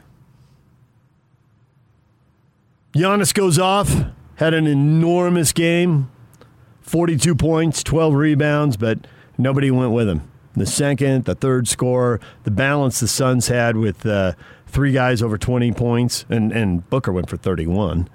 So I think the Bucks situation is that they don't have the consistency out of Holiday and Middleton. Those are good players. But you did have a stat on Middleton. Middleton, I heard in the first two games of every series that they've been in, which is obviously four at this point, he's averaged 17. From games three through seven, he's averaged 27.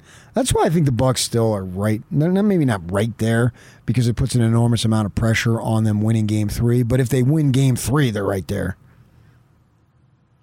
Well, game three in Atlanta, he went for uh, 38 points. So we'll see if it erupts. He went for 35 in game three against Brooklyn. Now, Maybe he's about times to get it going. uh, Antetokounmpo was out, and so put Then a there's little more pressure Yeah. on Middleton, knowing maybe he needs to I gotta that bring it.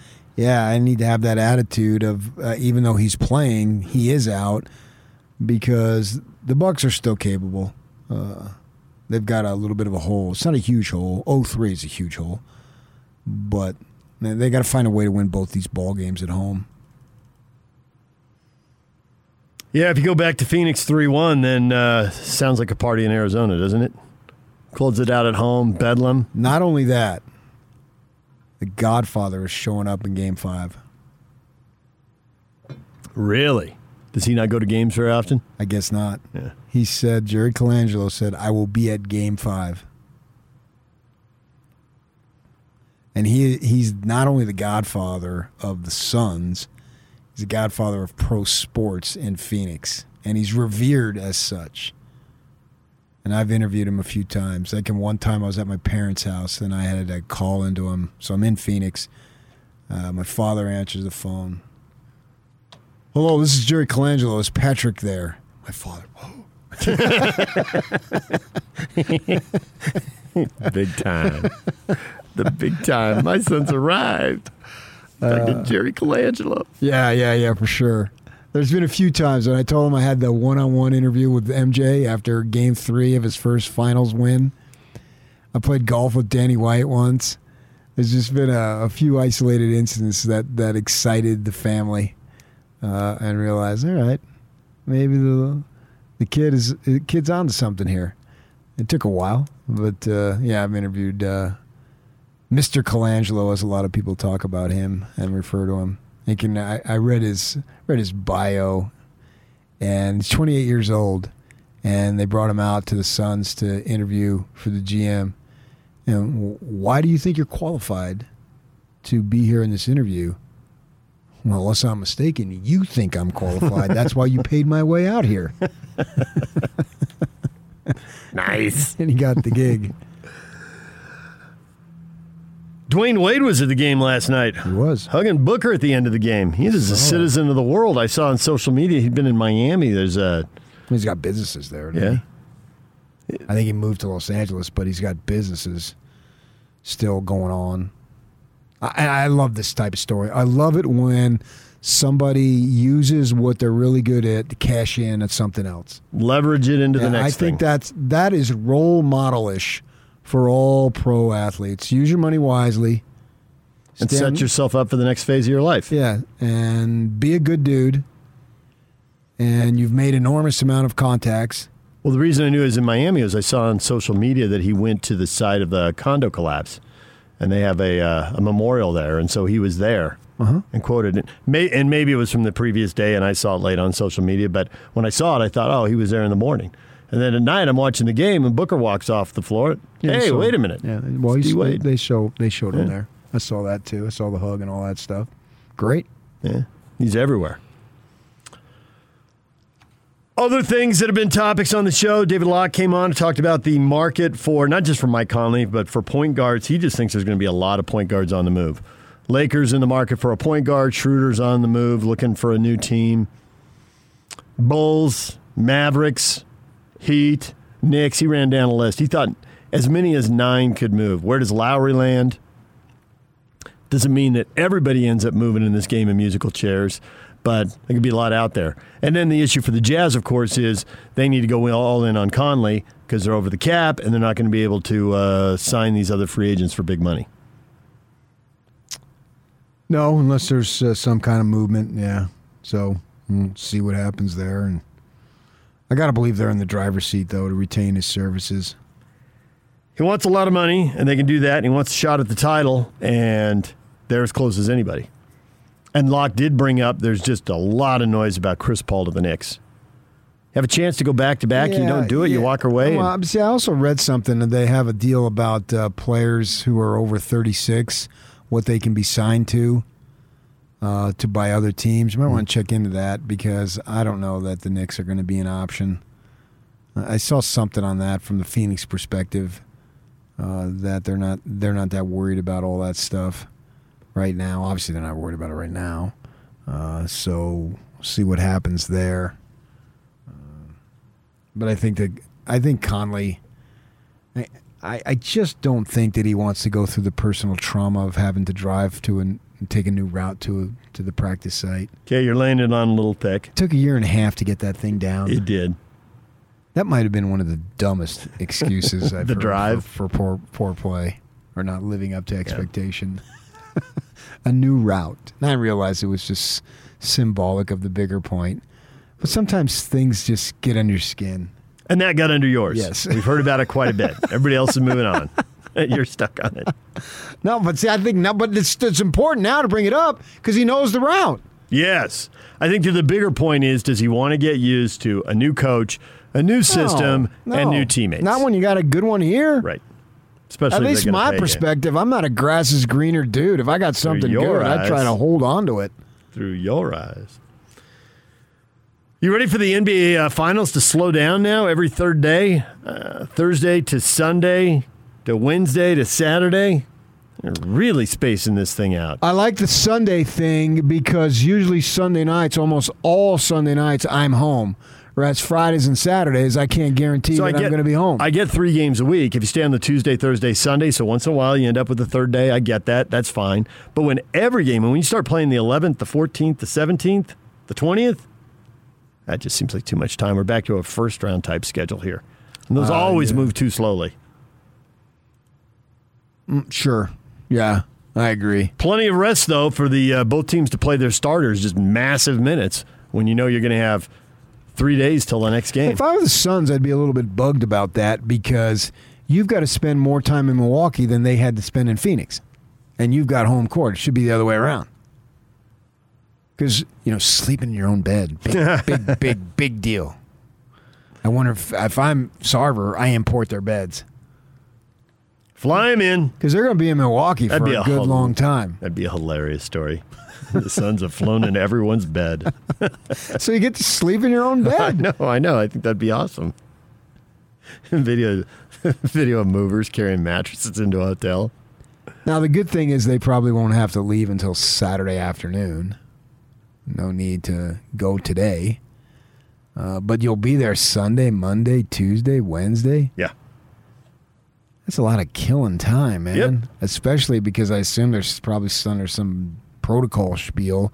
So it's not like they, I don't know, can they go take in a Brewers game? I don't know. Everybody, hey, we got a bonus day. Let's just get in the bus and let's go tour Lambeau. It's a two hour drive. Let's kill some time.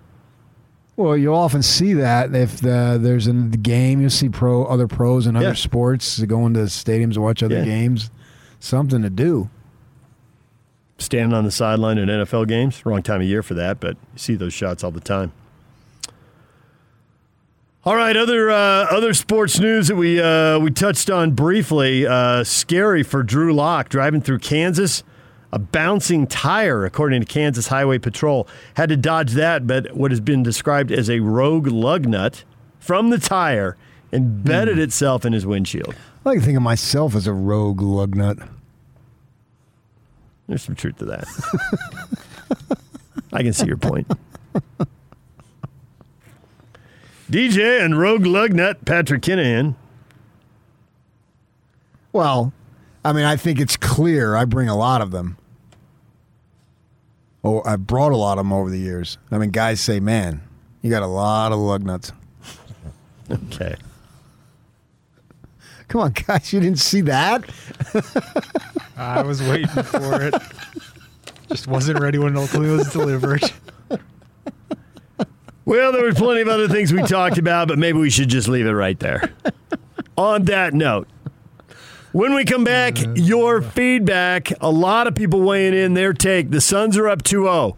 You thought the Jazz would be two- up 2 0. You hoped it. You expected it. You're freakishly disappointed they're not, or you're over it. Full range of opinions on display next. Stay with us. And it's all over almost here. Don't go nowhere. Now let's get this party started. This is Hans Olsen and Scotty G on the Zone Sports Network.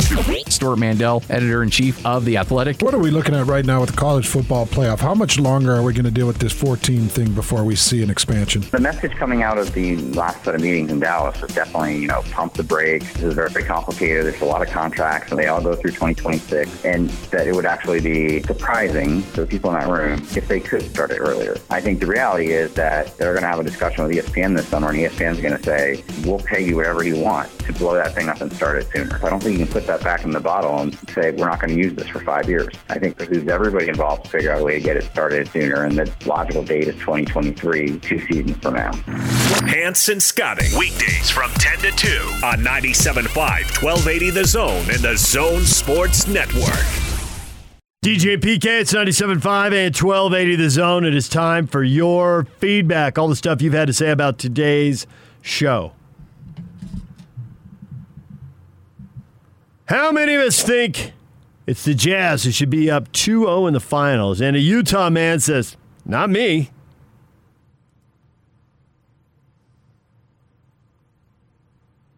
Well, whoop de doo for you. Bruno says Suns are the better team, to be honest. Bruno. Okay. I'd agree with this, Marshall says. The Jazz were not nearly deep enough to win with injuries they had. The Clippers were, and here we are. Sean says the point is injuries happen to everyone. The Jazz didn't have enough good players to step up when the injuries hit. Well, they lost, so it's hard to argue otherwise. Yep.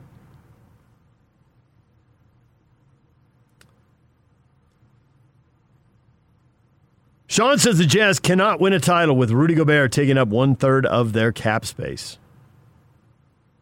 Can't. Drop the hammer. It's impossible. Well, then drop Gobert. That would seem to be the obvious reaction if you believe that. Well, why? Is he like the new Mark Eaton? We're just going to bang on him? Yes. It's got to be somebody's fault.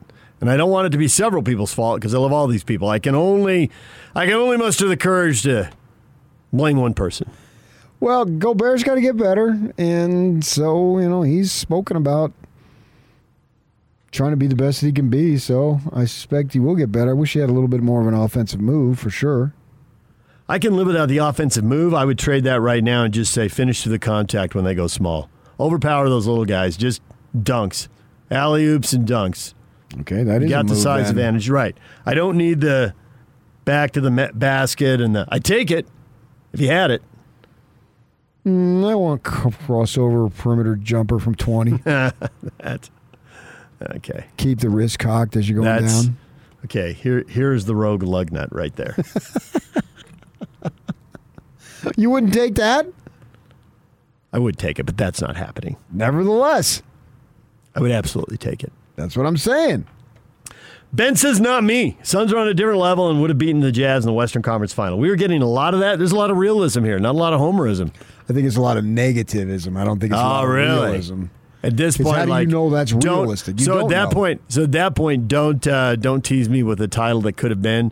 If they hadn't lost then, they just would have lost in the next round. So it wouldn't have been a title. So I don't have to think about it anymore. Yeah, we're the Jazz. Everything that one something's going to go wrong. We don't know what it is. Believe me, I'd heard that from so many Phoenix people, and they probably still think at 2-0, Yeah. at 2-0, they won't allow themselves. this of all the heartache they've had. This would be the hardiest of the heartaches. Oh, this would be horrible. Uh-huh. Yeah. And that would be that would be horrible. Yeah. That would just Well, just I guarantee awful. you, when I go to the gym today, they're going to be talking about the possibility of that. Particularly, sometimes they they'll just do a segment with calls, and there's going to be people who thinking, yeah, okay, something's going to go wrong. Chris Paul's going to something. Booker's going to get COVID uh, protocol. Who knows?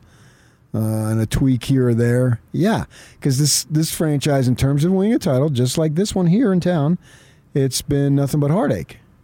Now, obviously, there's been a lot of good times along the way, and they've been competitive for a great number of years.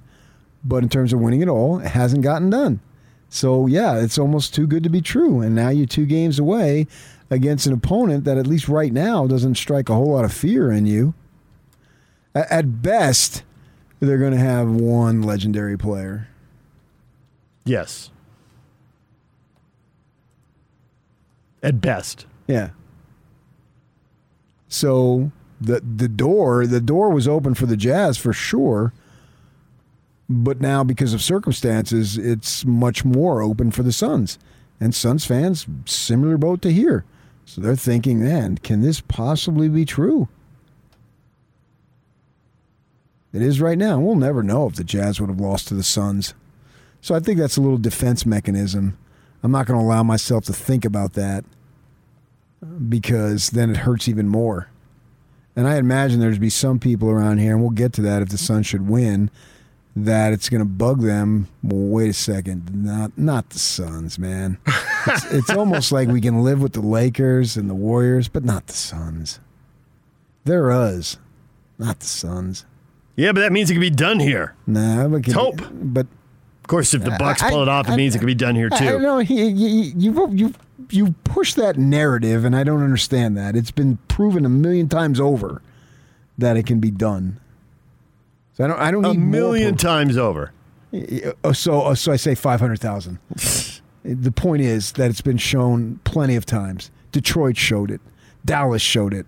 The Spurs showed it. How, how, what do I need more? Uh, the Spurs is a different deal. I mean, you got slam dunk, number one draft pick, everybody drooling over him. Yeah, it can be done if you get that guy and he stays. And But you have Jazz gone for had that. years to tell me about the other guys in the second round picks. And now to change your argument, No. you've gone with the number one guy. No, you certainly have to have those smart picks later, and they did. But you They had Hall of Famers later, not smart picks. and they couldn't. And and Parker and Ginobili wouldn't have won without Duncan. And Now Duncan wouldn't an- have won out with There them. is an argument to be made. Yes. so that was but the Jazz have never had the number one pick to get the Duncan. You don't need so the if number one go pick. You need Hall of Dallas, Fame players. If you want to go with the 04 Pistons, and if you want to go with 2011 Dallas, yes. But even this feels better than those. Uh, the Bucks don't have the number one pick. Phoenix has the number one pick, so he was the number one pick. So if you need the number And- one pick, they got it. And he wasn't all that. He wasn't even the best player in the draft. No, he wasn't.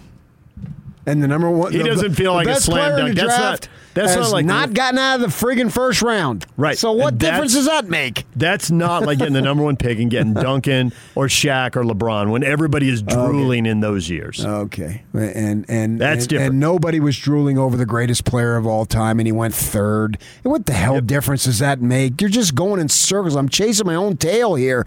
Get as many great players as you can get. It doesn't matter if they're the number one pick or if Antetokounmpo's the number fifteenth pick or who's uh, no, Jokic is the second round pick and he's the MVP. None of that stuff matters. It all that matters is get the best players and stay healthy and play well. And as they say, voila, What do they say? voila. Rogue Lignit. That's what matters the most, man. You, you had my head spinning there. I literally got a headache. Good. Number one pick and this and that. Jordan wasn't the number one pick. so the Suns, when they're when they're all snake bit, is that largely because what happened with Nash? Phoenix. Yeah, right. Yes. With Nash and the hip check and all that, or is it all the other ones? Because they did, they were up two on the Rockets twice and got beat by both of Olajuwon's title teams. Correct, because Barkley's a gagger. But they were, well, I guess it proves it happens because they were down 0-2 to the Lakers and came back on the year Barkley took them to the finals and they won in five. So 0-2, they got three examples of 0-2 doesn't mean it's done. 0-2 or 2 Sure, yeah. They they once they escaped from that in a best of five, and then twice they lost in best yeah, of seven. I think that if you're going to put the heartache rank them, I think the Nash thing. The Nash thing's because the heartache. Spurs swept the Nets in the final, if I remember correctly. Oh, that was that was one of those cases where the, the two best teams had to meet before the finals. That was like Cowboys Niners. Like these are the two best teams. The, the Nets weren't in the same league. Right. So I think because of it was assumed that you would win. So that when they beat the Lakers in that first round series, and you know, I think they had a dogfight with the with the Sonics at that point to get to the finals. Well, you're facing MJ. Uh, they like the Jazz. If you didn't want to beat MJ, you had two opportunities when he was gone, and you didn't get it done. And the Rockets got them both. Right, and so then Olajuwon is elevated, and good for him. And Rudy T, heart of a champion, and all that stuff. The only thing that sucks about that is Maxwell got it. Oh man. It was good to see Drexler get on, get in on the second one. That that's nice. Yeah, Maxwell didn't get the second one. He got Right. kicked off the team. Right. What a knucklehead. What? A, and now that was a lug nut. there you go. the biggest lug nut. Yeah. All right, DJ and PK, it's 97.5 at 1280 The Zone. Time to welcome in Andrew Reinhardt, Wasatch Medical Clinic with a breakthrough treatment for ED. Andrew, good morning. Hello, good morning. Yeah, we do have a breakthrough treatment, and guys have heard us talk about this. Maybe been a little hesitant. They feel like they're too young to be struggling in the bedroom. Uh, you're probably not too young. There's probably a lot of guys younger than you. Um, it's so common, but Wasatch Medical can take care of the problem with our wave therapy, backed by 40 clinical studies. It very gently and pretty quickly opens up and regrows blood vessels. It treats the root cause of the problem. And think of this two to three weeks from now, you could be done with these treatments. That's inside of the month of July. What would that do to your relationship with your loved one, to the frequency, the intimacy, and maybe even overall happiness? Generally, it does some pretty great things. So, the top causes of ED, you keep talking to uh, patients and they keep telling you the same things, don't they? Yeah, we do see a lot of diabetes and prostate issues come in, but uh, we do see younger guys, 20s, 30s, and 40s, that maybe just aren't performing like they used to. I think overall it's more normal than we think. Uh, it doesn't necessarily mean you have some underlying condition. Anybody can experience this, and probably younger than we'd like. So, you got a special offer for people who call right now. Yes, last segment of the day, the assessment exam and blood flow ultrasound with our MD. That's free. Uh, leave your wallet at home, by the way. There is absolutely no charge. You get the special gift that produces immediate results in the bedroom. That is great. Even if you don't plan on taking treatments, it's worth the trip. And new patients right now get blood work and testosterone. That is cool as well. Give us a call. It's all no charge.